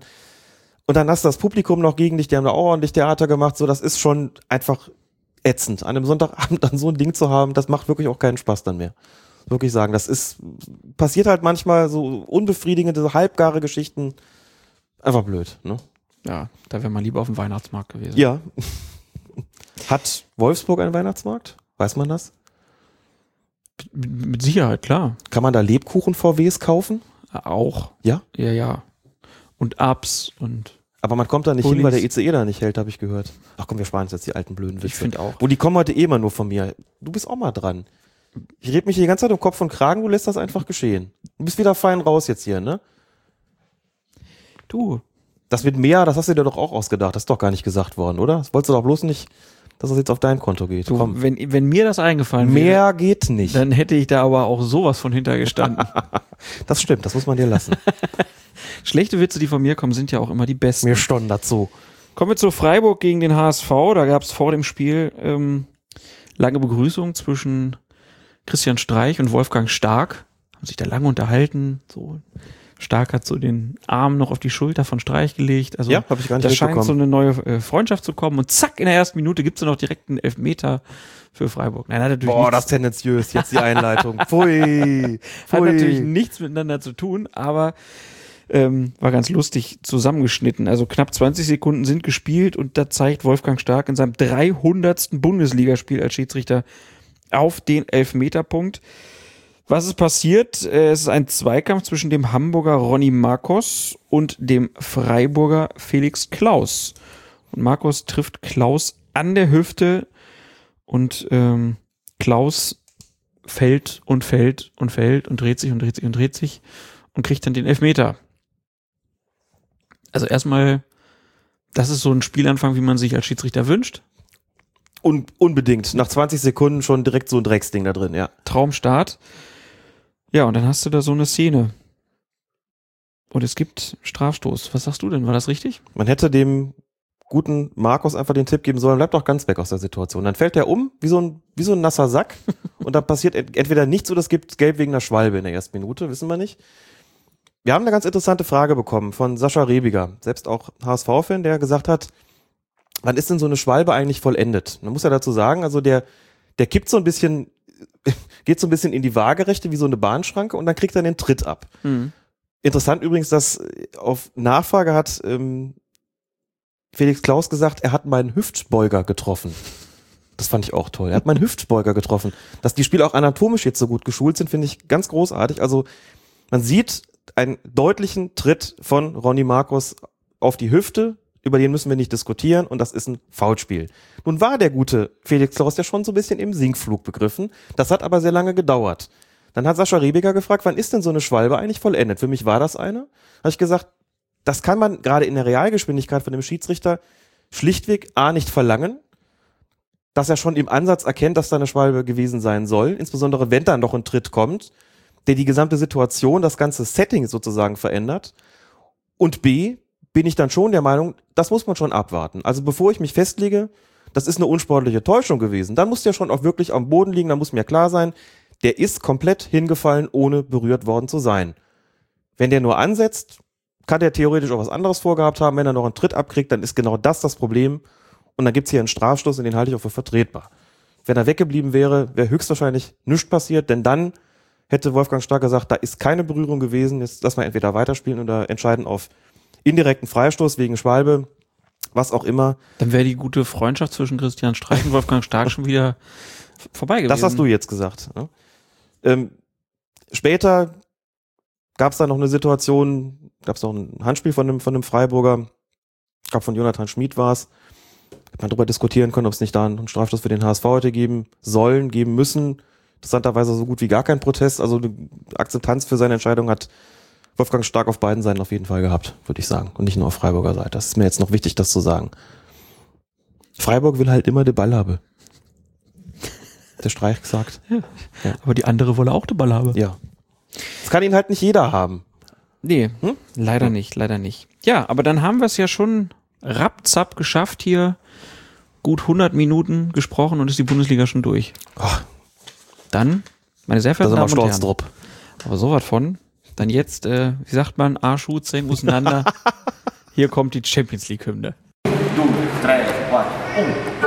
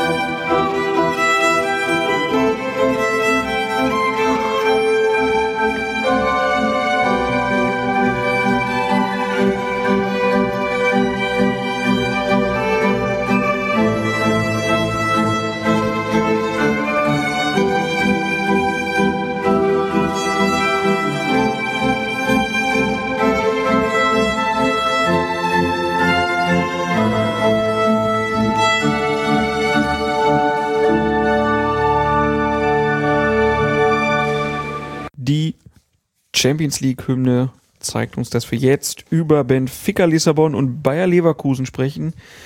Die sind nämlich am sechsten Spieltag ähm, aufeinander getroffen, spielen aber überhaupt keine Rolle bei dem, was wir besprechen wollen, denn es geht um den Weißrussen Alexei Kulbakov, der ein Fall für den Mode-Podcast Colinas Erben geworden ist, denn als Schiedsrichter trug er bei seinem allerersten Champions League-Spiel keine Champions League-Kluft, sondern das WM-Trikot, was ja auch in der Bundesliga eingesetzt wird. Und da muss man sich natürlich als modeaffiner Mensch dann schon fragen, wie kann das passieren? Das wüsste ich auch gerne mal. Ob das Champions League Kit gar nicht in Weißrussland angekommen ist? Dass irgendwelche, Hätten, hätten sie nach Lissabon schicken haben irgendwelche Diktatoren den Import verhindert? können. Aber er hat ja Adidas getragen. Also das. Das stimmt. Aber das war möglicherweise, vielleicht war das das Kit von einem Kollegen aus der Bundesliga. Nein, also es war ein erstaunlicher Anblick. Ich habe hingeguckt und mein Auge war zunächst mal bloß irritiert. Dann habe ich nochmal hingeguckt und dachte, was, was ist denn anders? Und sah dann irgendwie hoch. Hast du nochmal guck geguckt, wer spielt denn da? Ja, dann guck, das ist wirklich Champions League, es ist nicht Bundesliga und keine Weltmeisterschaft. Und dann plötzlich Nicht gesehen, Benfica Tübingen gegen Bayer Leverkusen. genau, ähm, sondern Champions League und er trägt das Champions League Kit nicht. Er trägt das ganz normale WM und Bundesliga Trikot, was möglicherweise auch in Weißrussland zu den Ligaspielen eingesetzt wird. Das weiß ich jetzt nicht, ehrlich gesagt, aber Also vielleicht hat es ihm, ja keiner gesagt, weil es war das erste Spiel. Als Champions League. das kannst du guten Gewissens ausschließen, dass das so war. Vielleicht war es auch Protest, weil er erst jetzt das erste Champions League Spiel bekommen hat. Eine subtile Form Ja. der Auflehnung. Das könnte natürlich sein. Sowas wird ja von den UEFA-Offiziellen immer festgelegt. Also wir haben ja erfahren irgendwann mal, dass es eine Vorbesprechung gibt, in der auch schon die, die Farben festgelegt werden. Also da wäre dann schon interessant zu erfahren, was ist da eigentlich passiert. So wie die beiden Mannschaften gespielt haben, wäre durchaus auch eine der Farben des Champions League Kits in Frage gekommen. Mir ist jetzt zum wiederholten Male aufgefallen, wo wir schon beim Thema Mode sind, dass die Farbgebung ziemlich ungünstig ist. Wir haben ja dieses Schwarz-Anthrazit, wir haben dieses Blau und wir haben dieses schmutzig Gelbe, das so ein bisschen ins Orangene reicht. Alle nicht besonders schön. Und nach wie vor gibt es Spiele, wo du dir denkst, das ist aber nicht besonders günstig. Ne? Wie zum Beispiel beim Spiel von Borussia Dortmund gegen 1. Anderlecht, da hatte ich auch den Eindruck, der Schiedsrichter hätte eigentlich anziehen können, was er wollte. Er hätte immer irgendwie so ein bisschen gestört mit seiner, mit seiner Oberbekleidung. Inzwischen sind ja die grauen Hosen auch weg. Jetzt haben sie die alten Hosen, die eigentlich gar nicht so richtig dazu passen. Das merkt man auch. Und das in der höchsten europäischen Liga, sozusagen, höchsten europäischen, äh, höchsten europäischen Wettbewerb. Hochgradig seltsam. Da fehlt ein rotes Trikot, da fehlt ein grünes, da fehlen einfach Ausweichmöglichkeiten. Und dann kommt es eben als Gipfel noch dann dazu, dass dann ein Schiedsrichter kommt und sagt, ich ziehe einfach was ganz anderes an. Vom Hersteller zwar schon, aber nicht das, was eigentlich festgelegt ist. Also, wir sehen, da besteht wirklich deutlicher Verbesserungsbedarf. Wir mahnen hiermit auch wirklich auch an, dass es in der kommenden Saison zu anderen Kollektionen kommt, die uns gefallen, die man sich zeigen lassen kann und die nicht irgendwie für Verwirrung vor Dingen bei den Spielern sorgen. Das ist mal das Allerwichtigste von allen anderen Gründen abgesehen. Und wären auch gerne beratend tätig. Die sind auf jeden Fall gerne bereit, also, aber jeder Tag und Nacht äh, werden wir dazu, also ich meine, wir sind ja in puncto ähm, Accessoires, Applikationen, was auch immer mit A anfängt und im Trikot eine Rolle spielen könnte, sind wir, also gibt es bessere? Ich Gibt es kompetentere? Gibt es geschmackvollere Menschen als uns, was das betrifft? Ich habe nur gehört, dass es irgendwo in Hamburg in einem Stadtteil äh, auch einen Podcast gibt, der auch von sich sagt, er wäre ein Mode-Podcast. Aber nicht bei Schiedsrichtern. Auf gar keinen Fall bei Schiedsrichtern. Und aber gut, die haben jetzt Ewald Lien. Ähm, da muss man mal gucken, wie der Milan dann tönt. Ewald Lien, auch ein schönes Stichwort. Zweimal hatte ich das Vergnügen, dass sich unsere Wege gekreuzt haben. Einmal war es 1991, da war ich noch ein junger Schiedsrichter, der damals an der Linie gestanden hat bei einem Testspiel zwischen dem VfB Wissen und dem Meidericher Sportverein zu Duisburg. Und da hat Ewald noch selbst mitgespielt, genau, und Michael Tarnat übrigens auch, der noch recht jung war. Ich glaube, Tarnat hat dasselbe Geburtsjahr wie ich. Und Lien war Spielführer, war Kapitän. Deswegen ist äh, Michael Tarnat damals auch zu 96 gekommen, weil er Ewald Lien aus Duisburg noch kannte. Siehst du? Und Lien, ganz toll, ganz fair, hat mir ein bisschen die Nervosität genommen vor dem Spiel, fand ich großartig. Also einen, den ich ja so meiner Jugend auch mitbekomme als Bundesligaspieler, dass Wie- er dann da plötzlich, Wie, äh, wie hat er dir die Nervosität genommen? indem er ein paar Worte mit mir gewechselt hat vor dem Spiel, einfach sagt, na, ist auch eine schöne Sache, mal so ein Spiel zu pfeifen oder zu winken in dem Fall. Und freut mich und alles Gute und viel Spaß und gutes Gelingen, so. Also wirklich, das fand ich einfach nett.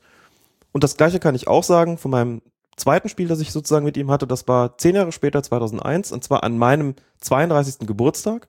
Deswegen weiß ich es auch noch so genau. Ein Freundschaftsspiel des ersten FC Köln, also der Profitruppe, gegen eine Auswahl des Vorgebirges.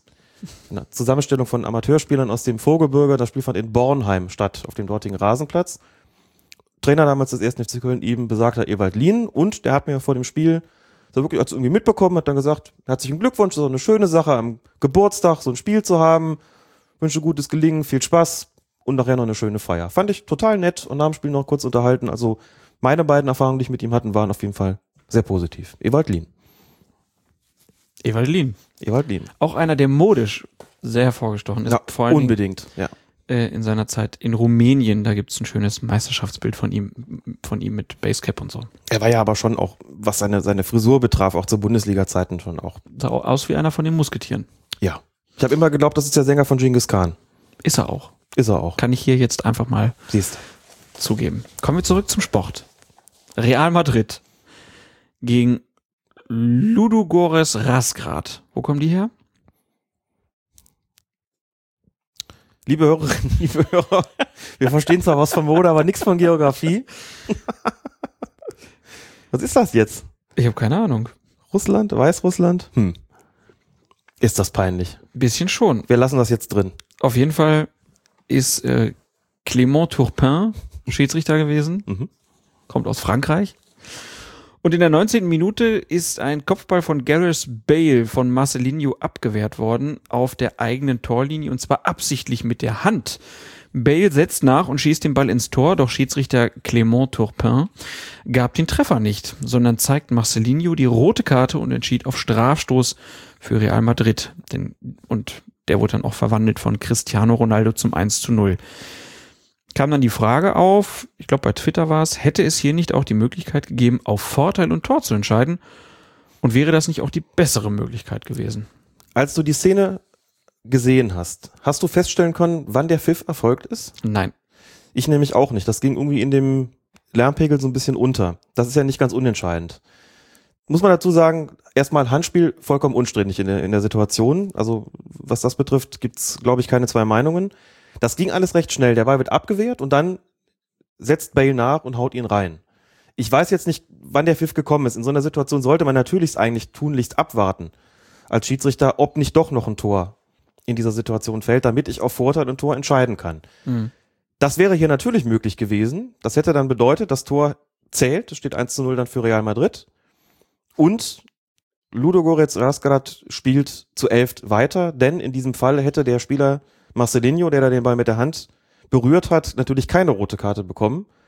Sein Versuch wäre ja, ein, ein Tor zu verhindern, wäre ja nicht von Erfolg gekrönt gewesen, sondern der hätte dann nur die gelbe Karte bekommen. Sie hätten also zu elf weitergespielt.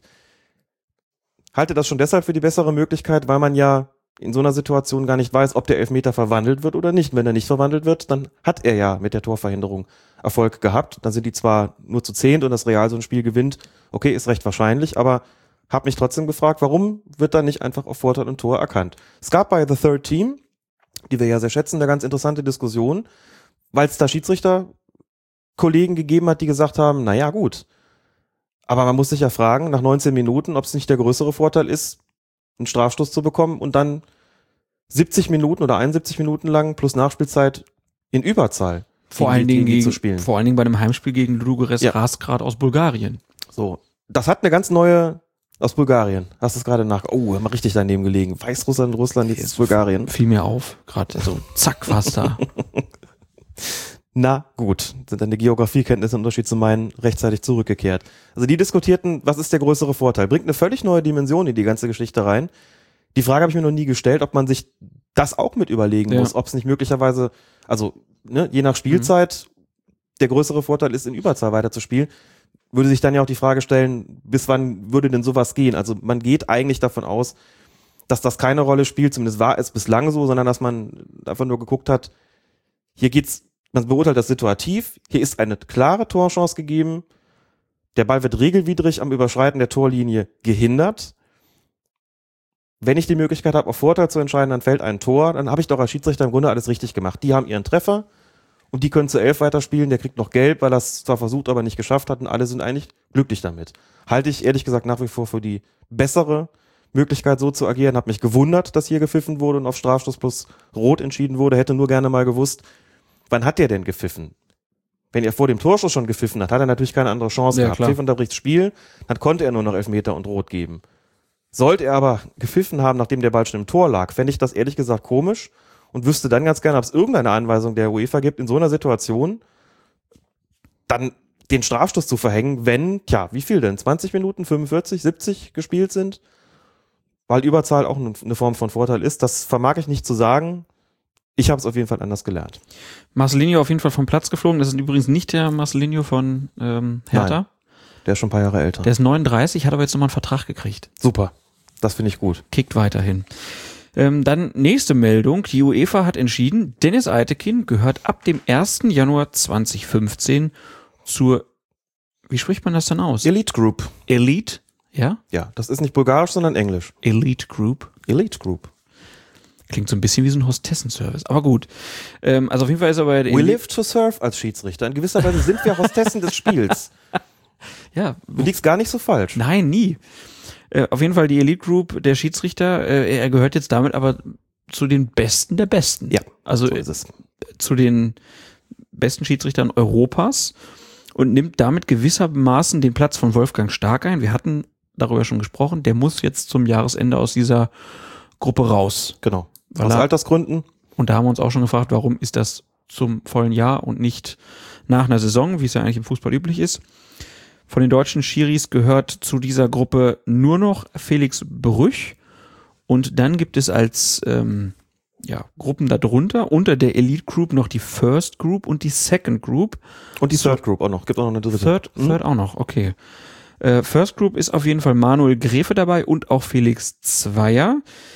Und in die First Group aufgestiegen sind auch noch Tobias Welz und Christian Dingert. Kriegt man immer gar nicht so mit, dass die international dann auch so viel mitpfeifen, ne? Ja, ist irgendwie unterbelichtet, das stimmt. Da muss man dann schon die entsprechenden Schiedsrichterseiten aufrufen. In der DFB-Schiedsrichterzeitung werden die Einsätze auch alle akribisch aufgelistet, aber Mhm. die kommt ja nur alle zwei Monate raus. Da steht da schon auch immer drin, was es so für Veränderungen gegeben hat, wer wohin befördert worden ist. Aber ich müsste jetzt nachgucken, ehrlich gesagt. Ich habe nicht gehört, dass oder nirgendwo gelesen in irgendwelchen Medien, dass Dennis Eitekin befördert worden ist. Und es ist eine Beförderung, denn der kann jetzt wirklich auch damit, das mal so ein Beispiel zu nennen, der kann jetzt auch Real Madrid gegen Manchester Ludogorets United so. pfeifen. Kriegen also wirklich so die Top-Spiele, dafür ist diese, diese Elite Group da. Ähm, und ich finde das sehr gut. Ich weiß, dass Dennis Eitekin bei vielen umstritten ist, dass viele Fußballfans mit ihm nicht so viel anfangen können. Ich finde ihn großartig, ehrlich gesagt. Ich mag seine Körpersprache sehr gerne. Und er war auch ein heißer Anwärter darauf. Es ist, muss man dazu sagen, nur weil Wolfgang Stark ausgeschieden ist, hieß das nicht, dass jetzt ein Deutscher automatisch nachrückt. Das hätte auch hätte noch andere sein können. Aber die UEFA hat sich entsprechend entschieden. Mich freut das für ihn und ich finde ihn auch einen sehr guten Schiedsrichter. Irgendwo habe ich gelesen, der ähm, ist irgendwie Geschäftsführer einer Firma, die sich mit, weiß nicht, so Esoterik und Horoskopen und sowas beschäftigt. So und da schrieb dann jemand so ganz, ganz lakonisch. Wahrscheinlich hat er das schon kommen sehen. Sehr schön. Ist übrigens auch sehr beliebt bei diesem komischen Mode-Podcast da, bei Millanton und Übersteiger. Dennis Gro- Eitekin. Große Eitekin-Freunde da bei St. Pauli. Ich weiß, ja, seit dem, seit dem Spielerbruch vor allen Dingen. Ne? Ja. ja. Der für mich, wie gesagt, immer noch alternativlos war, aber da habe ich auch eine völlig andere Meinung zu. Ich finde ihn wirklich klasse und glaube auch, dass er vollkommen zu Recht da befördert worden ist. Ja, und man sieht, die Wege von Eitekin und St. Pauli gehen in völlig unterschiedliche Richtungen. Das muss ja nicht so bleiben. Nein, auf gar keinen Fall. Wir drücken die Daumen. Kurz noch äh, angemerkt, zur Second Group gehören dann noch Bastian Dankert, Marco Fritz, Tobias Schieler und jetzt neu auch dabei Daniel Siebert. Genau. Der kommt ja noch auf die FIFA-Liste und ist in der Second Group gelandet und damit haben wir auch alle. Also wir haben Deutschen keinen Deutschen in FIFA-Schiris. der Third Group. Wenn ich das richtig gesehen habe, ist da keiner in der untersten Klasse der UEFA-Referees sozusagen. Nein, genau. Stark. Mhm. Ja, dann war's das schon wieder mit dem internationalen Fußball. Und wir kommen zu einem Thema, über das wir eigentlich am liebsten gar nicht sprechen wollen würden, aber was jetzt wieder so aufgeploppt ist. Die große Heutzer-Diskussion ist nochmal da, denn die Zeit, beziehungsweise Zeit Online, hat berichtet, dass Felix Zweier, der ja nun FIFA-Referee ist und auch aktueller DFB-Schiedsrichter des Jahres, im Zuge des Heutzer-Skandals vor zehn Jahren Schmiergeld angenommen hat. Das geht auch aus einem Sportgerichtsurteil des DFB aus dem Jahr 2006 hervor, das der Öffentlichkeit aber erst jetzt durch Zeit Online bekannt geworden ist. Zweier habe, so heißt es im Urteil, im Mai 2004 vor dem Regionalligaspiel des Wuppertaler SV gegen Werder Bremen 2 300 Euro von Heutzer erhalten, umso wörtlich als Schiedsrichterassistent kritische Situationen für den Wuppertaler SV zu vermeiden.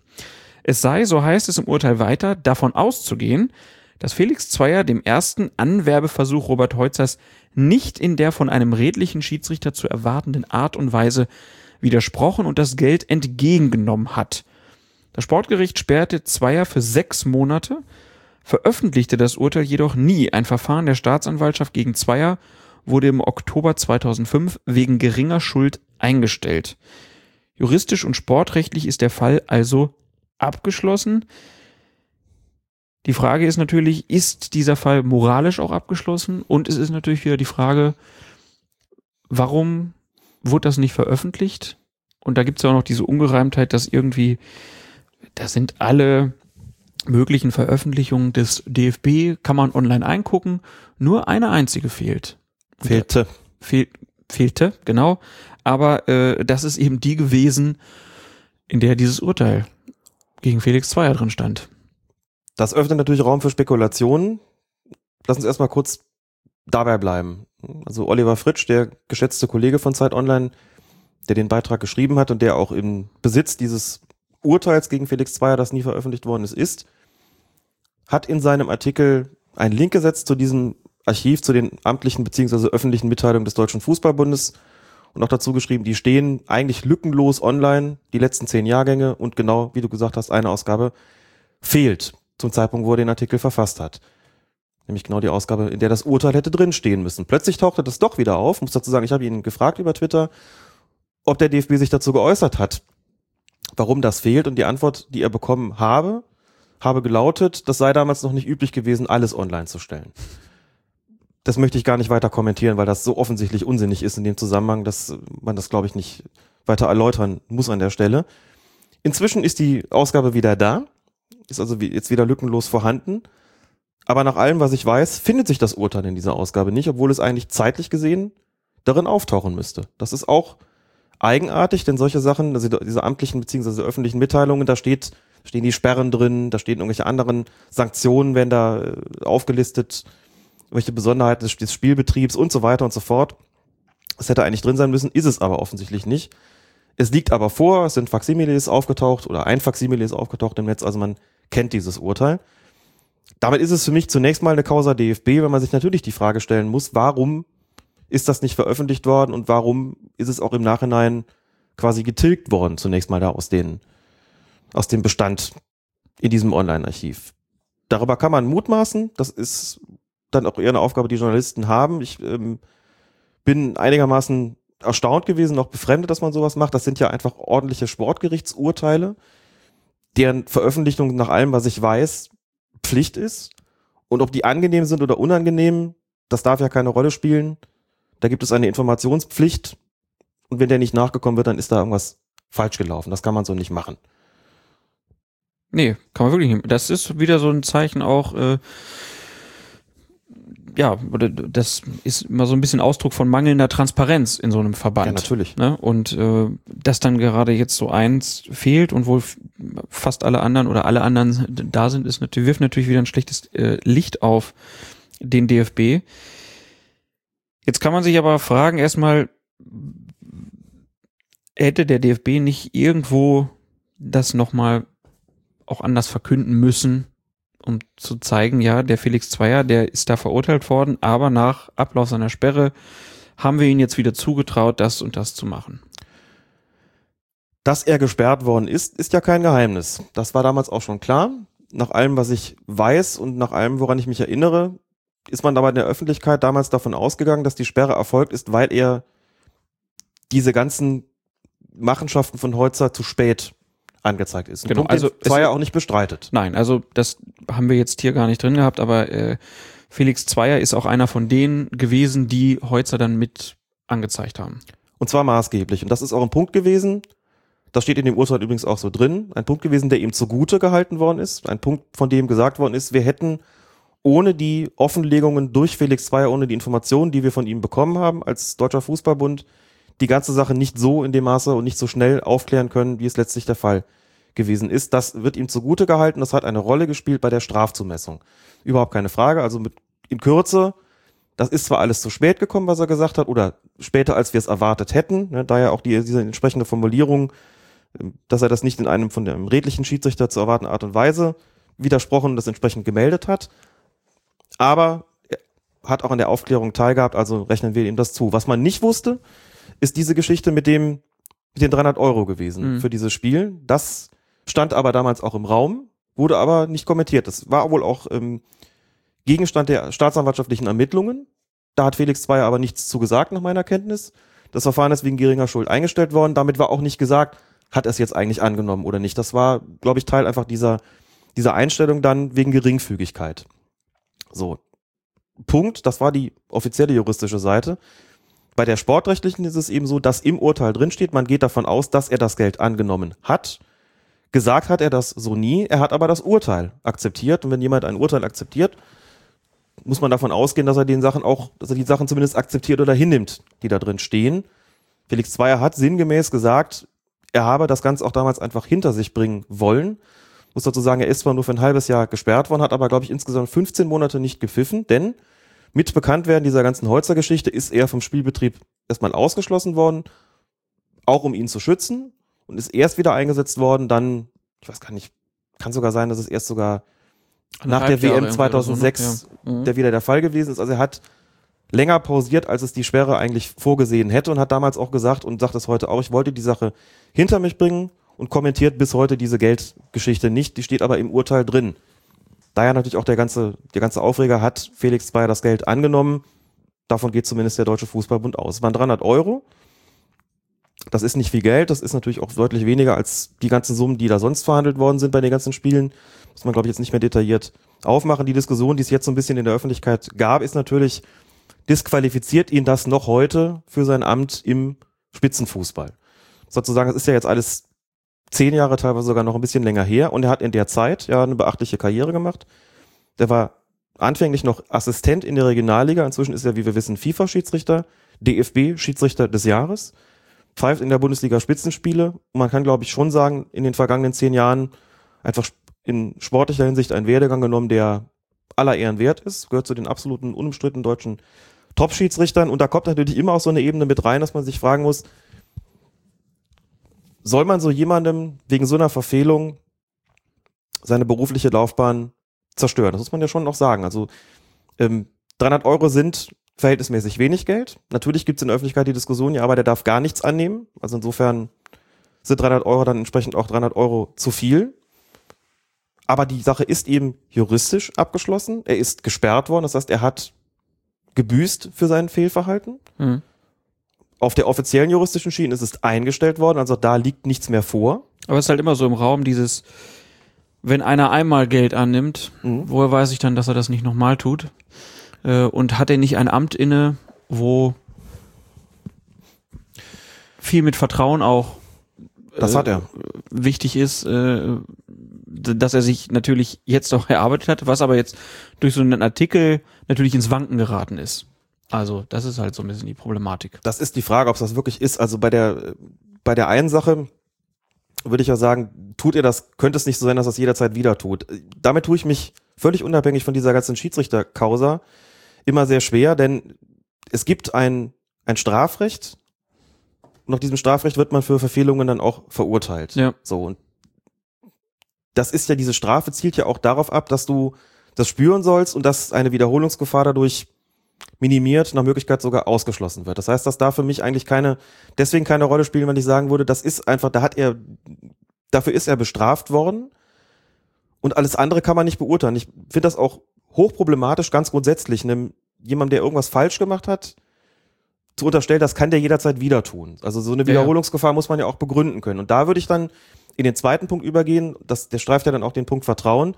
Es sind in der Zwischenzeit zehn Jahre vergangen. Wir können uns jetzt natürlich hinsetzen und uns alle Spiele mal anschauen und durchgehen, gucken, ob da irgendwelche krummen Dinger dabei gewesen sind. Aber man muss ja, das hat ja niemand getan. Man muss ja sagen, der Werdegang war ja 1A. Der Mann ist einfach ein ausgezeichneter Schiedsrichter. Ich finde, Ja, wir haben ihn hier ja auch schon mehrfach den sportlichen gelobt. Sprung, den er nochmal gemacht hat, der ist äh, einfach exorbitant groß.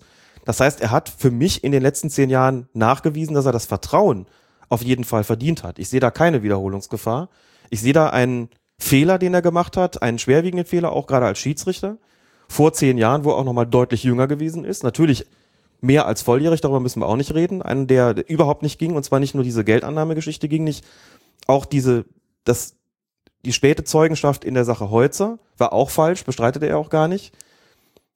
Aber für mich ist es damit um. Wie gesagt, bestraft, zehn Jahre ausgezeichnete Leistung gebracht. Ich würde darüber gar nicht mehr sprechen wollen, was das betrifft und fände es auch vollkommen überzogen, jetzt zu sagen, man zieht den Mann, aber es, jetzt zehn Jahre später aus dem Verkehr, es kostet ihn jetzt irgendwie seine Bundesliga-Zugehörigkeit und ich fand die, also so, so wichtig ich die Recherche war, fand in dem Artikel von, von Oliver Fritsch, ich fand so ein bisschen so dieses, sich die Konsequenzen ausmalen, dann pfeift er irgendwann mal vielleicht ein WM, Viertelfinale mit englischer Beteiligung und dann kommt der englische Verband und kramt die Geschichte aus und sagt, er hat mal Geld angenommen und kann der DFB sich das leisten.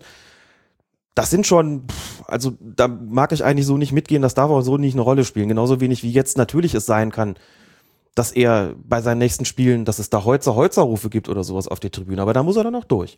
Das sind dann eben die Spätfolgen und es ist auch richtig, so eine Recherche ans Licht zu bringen. Es ist erst recht richtig, den DFB scharf dafür zu kritisieren, dass er es damals unterschlagen hat. Ich sehe ehrlich gesagt auch die Notwendigkeit überhaupt nicht, warum es damals unterschlagen worden ist. Also, weil das, um es ganz klar zu sagen, Notwendigkeit, das betrifft quasi so die, wäre so die, die, die interne Denkweise des DFB. Die Notwendigkeit gibt es ohnehin nicht. Möchte da nicht in der Hinsicht falsch verstanden werden, dass es irgendwelche Gründe gegeben haben könnte, die ich akzeptiere, es nicht zu veröffentlichen. Diese Gründe gibt es nicht. Das muss raus, Punkt. Da gibt es keine Ausnahmen. Ich verstehe es aber auch nicht. Also ich könnte jetzt gar nicht sagen, warum haben sie das getan, denn Zweier war damals Regionalliga-Schiedsrichter. Vielleicht hat man es gemacht, um ihm die Karriere nicht zu verbauen, nachdem er eben einer der wichtigsten Belastungszeugen für Holzer gewesen. Das kann sein. Dass das eine Rolle gespielt hat. Natürlich verunmöglicht man ihm aber dann auch in gewisser Weise die Katharsis. Das hat Oliver Fritsch auch für mich zurecht beschrieben, dass er selbst darüber auch befindet. Das ist schon ein bisschen krumm gelaufen. Nur heute, aus heutiger Sicht, nach zehn Jahren Spitzenleistungen, sehe ich keinen Grund, warum da nachträglich noch irgendwas kommen sollte. Möchte auch nicht, dass jemand, der so eine Verfehlung in diesem vergleichsweise geringen Ausmaß mal begangen hat, dafür so bestraft wird. Das heißt, für mich ist es so die, die Frage, darf der Mann weiter im Spitzenfußball pfeifen, würde ich klar bejahen. Mhm.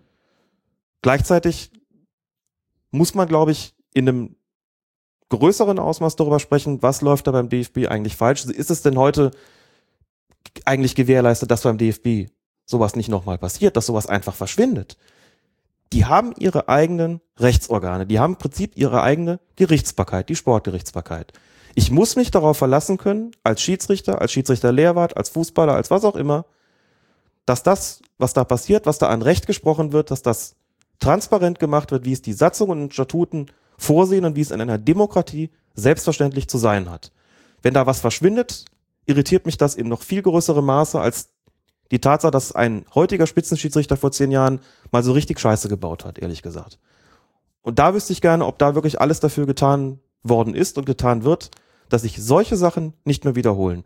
Das hat mich noch viel größer, viel mehr schockiert, weil ich das mit, mit Zweier, dass der damals nicht nur eine rühmliche Rolle gespielt, das wusste ich. Kann aber sagen, der Mann hat sich seitdem einfach sportlich großartig entwickelt und persönlich kenne ich ihn nicht. Hm. Aber hätte man aber jetzt DFB, nicht, puh. Jetzt im Nachhinein also kam von Zweier hat man ja auch nichts gehört jetzt zu der Sache. Nein, von Zweier hat man, glaube ich, so viel gehört, dass er hat, glaube ich, auf Anfrage gesagt, nochmal, ich wollte damals wieder pfeifen, ich wollte es hinter mich bringen, deswegen habe ich das Urteil akzeptiert. Fritsch hat in dem Artikel geschrieben, habe er auch deshalb getan, weil er so einer mündlichen Verhandlung entgehen konnte, wo dann da- die entsprechende Öffentlichkeit eben hergestellt worden wäre, zwangsläufig. Und der, da stand auch drin, dass er Und zu der Geldgeschichte das ganz hat er gut sich nicht fand, weil das mit 2006 halt ganz gut äh, Ja. gepasst hat irgendwie. Das mag sein. natürlich. Ähm, da wollte man diesen Skandal natürlich dann irgendwann auch sozusagen hinter sich lassen und äh, eine tolle WM feiern. Ja. Ähm, aber das ist halt wieder so ein Beispiel, wo man sich dann jetzt fragt, warum äußert sich denn da keiner richtig zu? Mhm. Also warum gibt's nicht einfach ein Interview mit der Zeit? Oder warum nicht wenigstens auf der eigenen Homepage irgendwas? Mhm. Es ist wieder so ein verschlossener Laden, äh, wo man halt, damit machen sich die Verbände immer angreifbar. Diese In Intransparenz, das, das will mir auch nicht in den Kopf. Da Mhm. verlierst du halt dann auch irgendwann jede Akzeptanz, wenn das immer wieder dasselbe ist. Und immer nur so das zugeben, was man, äh, was andere eh schon rausgefunden haben, so das ist schon immer ein blödes Mittel gewesen. Und dass man hier nicht mit offenen Karten spielt, ist für mich unverständlich. Ich glaube grundsätzlich, dass die Transparenz immer dein bester Freund ist in solchen Angelegenheiten. Auf jeden Fall. Dass man noch heute gerade mit Blick darauf, dass zehn Jahre vergangen sind und in dieser Zeit sich der Betreffende vollkommen untadelig entwickelt und verhalten hat, dass es nochmal leichter sein müsste zu sagen, das ist falsch gewesen. Darüber muss man überhaupt nicht reden. Das ist eine, eine Dummheit gewesen, das ist ein Fehler gewesen, was auch immer. Der kann aber auch sagen, ich habe in den zehn Jahren, glaube ich, gezeigt, dass ich ein ausgezeichneter Schiedsrichter bin, dass niemand in der Fußballgemeinschaft, wie das dann ja immer so heißt, beim DFB, bei den Fußballfreunden, bei den Fans, den Schiedsrichterkollegen und so weiter, dass niemand Sorge haben muss, dass mir sowas in der Art nochmal passiert. Ich habe ja damals auch reinen Tisch gemacht, habe es aufgedeckt, bin einer der Hauptbelastungszeugen gewesen, habe, glaube ich, damit deutlich gemacht, dass es mir dann irgendwann doch auf der Seele gebrannt hat, habe eine positive Rolle gespielt. Das ist gewürdigt worden, ich bin bestraft worden. Ich meine, ich habe mein, meine Strafe eben bekommen und auch verbüßt, das muss man so sagen. Eine Karriere, einen Beruf zumal darf man durch sowas nicht zerstören. Das finde ich auch. Das ist in so einem, so einem Punkt, sehe ich das nicht. Deswegen, das ist, da müssen wir dann schon auch über die Höhe des Betrags reden. Das ist dann doch was anderes, ob es Ja, wer hat's halt angenommen? was fünfstelliges ist oder ob es was ob- ob's- äh, geringer dreistelliger Ob es nun, Betrag einer ist. für, ein- ob's nun einer für einen Flachbildschirm macht oder für 300 Euro ist dann, das ist nicht so wichtig. Also da sollte dann generell, also die Bestechlichkeit äh, darf halt einfach nicht sein, egal in welcher Höhe. So, und da hat er sich halt auch sehr, sehr angreifbar mitgemacht. Klar.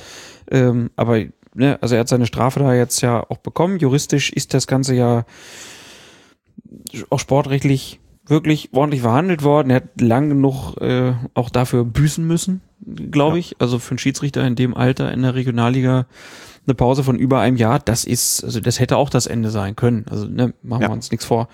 Und jetzt das durch Leistung dann erarbeitet, dass er jetzt halt da pfeift, wo er jetzt pfeifen darf. Was halt wieder, ich habe es eben schon mal gesagt, Geschmäckle mindestens hat, ist halt, wie der Verband sich verhält. Und äh, da kann man nur hoffen, dass sie das irgendwann mal lernen, ähm, da nicht so angreifbar zu machen. Ja, vor allen Dingen, wie gesagt, wenn es durch die eigene Gerichtsbarkeit gelaufen ist, Kann diese Sportgerichtsbarkeit, ne? diese Sport, natürlich, dazu muss man sogar dahinter stehen. Diese Sportgerichtsbarkeit existiert ja sozusagen parallel zu der, nennen wir es mal zivilen. Ja. Und jeder, der an diesem Spielbetrieb teilnimmt in irgendeiner Form, sei es als Spieler, als Schiedsrichter, Trainer, was auch immer, unterwirft sich dieser Sportgerichtsbarkeit. Akzeptiert ihre Urteile. Das ist ja nicht ohne Grund auch so ein bisschen so aufgezogen, wie es eben im zivilen Leben, also wie die ordentliche Rechtsprechung auch ist. Aber dann muss man auch genauso handeln. Es geht ja auch nicht so, dass irgendein Amts- oder Landgericht einfach, Landgericht einfach mal so ein Urteil nicht veröffentlicht, weil es irgendwie nicht passt in der Öffentlichkeit, weil der Betreffende oder Betroffene, in dem Fall irgendein Prominenter vielleicht mal sagt, nee, das wollen wir nicht. Da ist auch, das ist dann undemokratisch und das kann einfach nicht sein. So, das ist für mich in der ganzen Dimension eigentlich der größere, der größere Skandal. Und da möchte, da möchte ich halt dann eben auch wissen, wie sieht's damit in der Zukunft aus. Es hat damals, das ist auch kein offenes Geheimnis, auch das hat Oliver Fritsch geschrieben und gesagt, unterschiedliche Rollen gegeben im DFB. Rainer Koch, der Richter, der das Urteil auch entsprechend ausgestattet hat, der hat sicherlich damals zu den Aufklärern gehört. Das hat aber auch Kräfte im DFB gegeben, die versucht haben, das Ganze auf so kleiner Flamme wie möglich zu kochen. Und nicht nur mit Blick auf die WM, sondern auch mit Blick auf möglicherweise daraus resultierende größere Schäden. Nur der größere, allergrößte Schaden entsteht in solchen Situationen, in solchen Situationen im Zweifelsfalle immer durch Intransparenz, durch Vertuschung, durch Kleinreden. Da müssen wir auch nicht drüber sprechen, denn das ist undemokratisches Verhalten und das geht einfach nicht. Und ich hätte sicher kein Problem damit, wenn Felix Bayer da sich dazu erklären würde. Habe insgesamt nicht den Eindruck, dass das noch wirklich lange kochen wird. Darf gespannt sein, wenn er wieder pfeift in den Profiklassen, wie sich das auswirkt, ob es da irgendwelche Sprechchöre gibt, habe aber nicht das Gefühl, dass es das Riesending wird. Auch deshalb ist es eigentlich, wäre es glaube ich schon möglich, einfach zu sagen, pass auf Leute, da ist was passiert, das war falsch und jetzt reden wir mal drüber und ich erkläre mich, was das betrifft. Ja. Wir haben jetzt gesagt, was man tun könnte, damit die Glaubwürdigkeit nicht leidet unter so einer Geschichte. Ähm, ich denke mal, schließen wir dafür heute ab, das Thema. Von mir aus. Wird uns vielleicht noch beschäftigen, vielleicht gibt es Ja. auch Anre Anregungen, Anmerkungen, Kommentare dazu. Einige haben wir ja schon gelesen, gab auch eine schon in unserer Kommentarspalte. Schauen wir mal, wie es weitergeht. Apropos Anmerkung, Sebastian Swoboda, Hörer von Colinas Erben und auch selbst Schiedsrichter, hat im Netz eine Übersicht gefunden, die vielleicht für Schiedsrichter ganz interessant ist, denn dort ist aufgelistet, wie Freikarten für Schiedsrichter bei Bundesligaspielen so verteilt werden. Also wo genau man sie im Stadion bekommt und wann die jeweilige Schiri-Kasse Kasse öffnet und so weiter. Wo findet man das? Wir werden es verlinken. Das hat sich in einem, hat sich immer die Mühe gemacht, das in einem Forum, glaube ich, oder auf einer Schiedsrichterseite Mhm. mal zu posten. Das ist in der Tat nützlich, denn der Fußballverein oder der Profiverein, der vielleicht in der unmittelbaren eigenen geografischen Nähe liegt, von dem weiß man das. Also ich weiß genau, wo die Kasse beim FC ist, wann ich da sein muss, wie ich an so eine Karte komme. Ähm, und für welchen Block dann diese, diese Plätze sind. Aber wenn ich jetzt woanders hinfahre und möchte dann mit meinem Schiedsrichterausweis reingehen, weiß ich das nicht und dann bin ich dankbar für solche Informationen. Also muss man sagen, grundsätzlich hat man als Schiedsrichter das Recht auf freien Eintritt zu allen Spielen im DFB-Bereich. Bei den Bundesligisten ist es so, die müssen das nicht zwingend machen, die machen es aber. Die stellen in der Regel ein Freikartenkontingent für Schiedsrichter zur Verfügung. Das sind Freikarten oder Karten, die gegen eine kleine Spende abgegeben werden. Gibt eine eigene Schiedsrichterkasse, wo man die bekommt und muss dann, sollte dann auch in aller Regel so möglichst pünktlich zur Öffnung da sein, wenn man eine Karte haben will. Denn wenn das Kontingent weg ist, hat man das Recht nicht. Also wenn die jetzt von mir aus 150 Schiedsrichterfreikarten vorhalten und die sind weg, dann muss ich auch Eintritt bezahlen. Also bin ich besser früh da. Das ist eine schöne Sache für die Schiedsrichter. Und es ist auch gut, diese Übersicht zu haben. Die ist nicht ganz vollständig, umfasst jetzt nicht alle Drittligisten, aber da wird auch ausdrücklich darauf hingewiesen, dass man dankbar dafür ist, wenn man Tipps bekommt, wie es bei anderen aussieht. Da muss man dann nicht immer selbst sich drum kümmern und E-Mails schreiben oder anrufen, um zu wissen, wie man diese Tickets kriegt, äh, kommt. Haben sie sich auf jeden Fall verdient, die Amateurschiedsrichter vor allen Dingen, denn die kriegen für ihre Spiele ja nicht so wirklich viel Geld und dann genau. ist so eine kleine Karte oben drauf. Man hat ja dann wahrscheinlich eh nicht immer jedes Wochenende Zeit, aber ab und zu dann mal da eine Karte umsonst ist eine sehr schöne Geschichte auf jeden Fall. Ja, dann würde ich sagen, wir hören mal für heute auf, haben jetzt schon äh, bald zwei, ja, wir sind schon knapp bei zweieinhalb Stunden bald. Ähm, Heute mal keine Hörerfragen, deswegen auch. Genau, das wollte ich gerade sagen. Deswegen äh, klammern wir die jetzt mal aus, haben uns jetzt überlegt, wir machen noch eine Folge vor Weihnachten. Am kommenden Montag wird die dann aufgezeichnet. Wenn ihr also noch irgendwas habt, euch was auf der Seele brennt, dann meldet euch via Twitter, Facebook oder auf fokusfußball.de. Und wir hören natürlich nicht auf, ohne diese Folge, Folge 65 von Colinas Erben, Erben noch zu widmen. Diese Folge widmen wir insbesondere denjenigen, die uns beim Geschenke einpacken hören. Und das dauert ja auch gerne mal zweieinhalb Stunden. Mindestens. Also bei mir eingeschenkt zweieinhalb Stunden. Wie machst du das? Ich kann es einfach nicht. Du kannst einfach nicht und du packst dann aus und wieder ein und wieder aus und wieder ja. ein und der ganze Boden ist übersät mit Und im Endeffekt. Ist, doch, ist, ist dann doch Zeitungspapier, was dann so wie so ein Fußball drumherum geknüllt wird. Ja. Ganz romantisch. Übung macht den Meister. Ja, du sagst das mit den Geschenken noch nur, weil du welche haben willst, gibst du. Tja. oh, ich sag nicht ja, ich sag auch nicht nee, ne? Ich habe heute was bekommen von Alex. Ganz begeistert. Ein Flash Bier aus Holland. Ja, und Reese's. Brot und Spiele heißt das übersetzt. Und genau, Reese's Peanut Butter Cups. Direktimport aus den USA. Ganz großartige Schokolade ist das, ja. Oh yes. Die lasse ich mir jetzt schmecken. Aber bevor ich sie schmecken lasse, sage ich dann doppelt Danke für Geschenk und die Zeit, die du heute hattest, um wieder viel zu erklären über die Schiedsrichterei, lieber Alex. Immer wieder gerne. Und euch, liebe Hörerinnen und Hörer, noch einen wunderschönen Tag. Bis denn, wie gesagt, nächsten Montag die nächste Folge. Tschüss. Der Grundsatz im Umgang mit Spielern ist immer für mich das Sie. Die Ansprache ist immer Sie. Natürlich kann es im emotionalen Moment einfach mal das schwäbische Du herausrutschen und dann nennt man ein Kind auch beim Vornamen.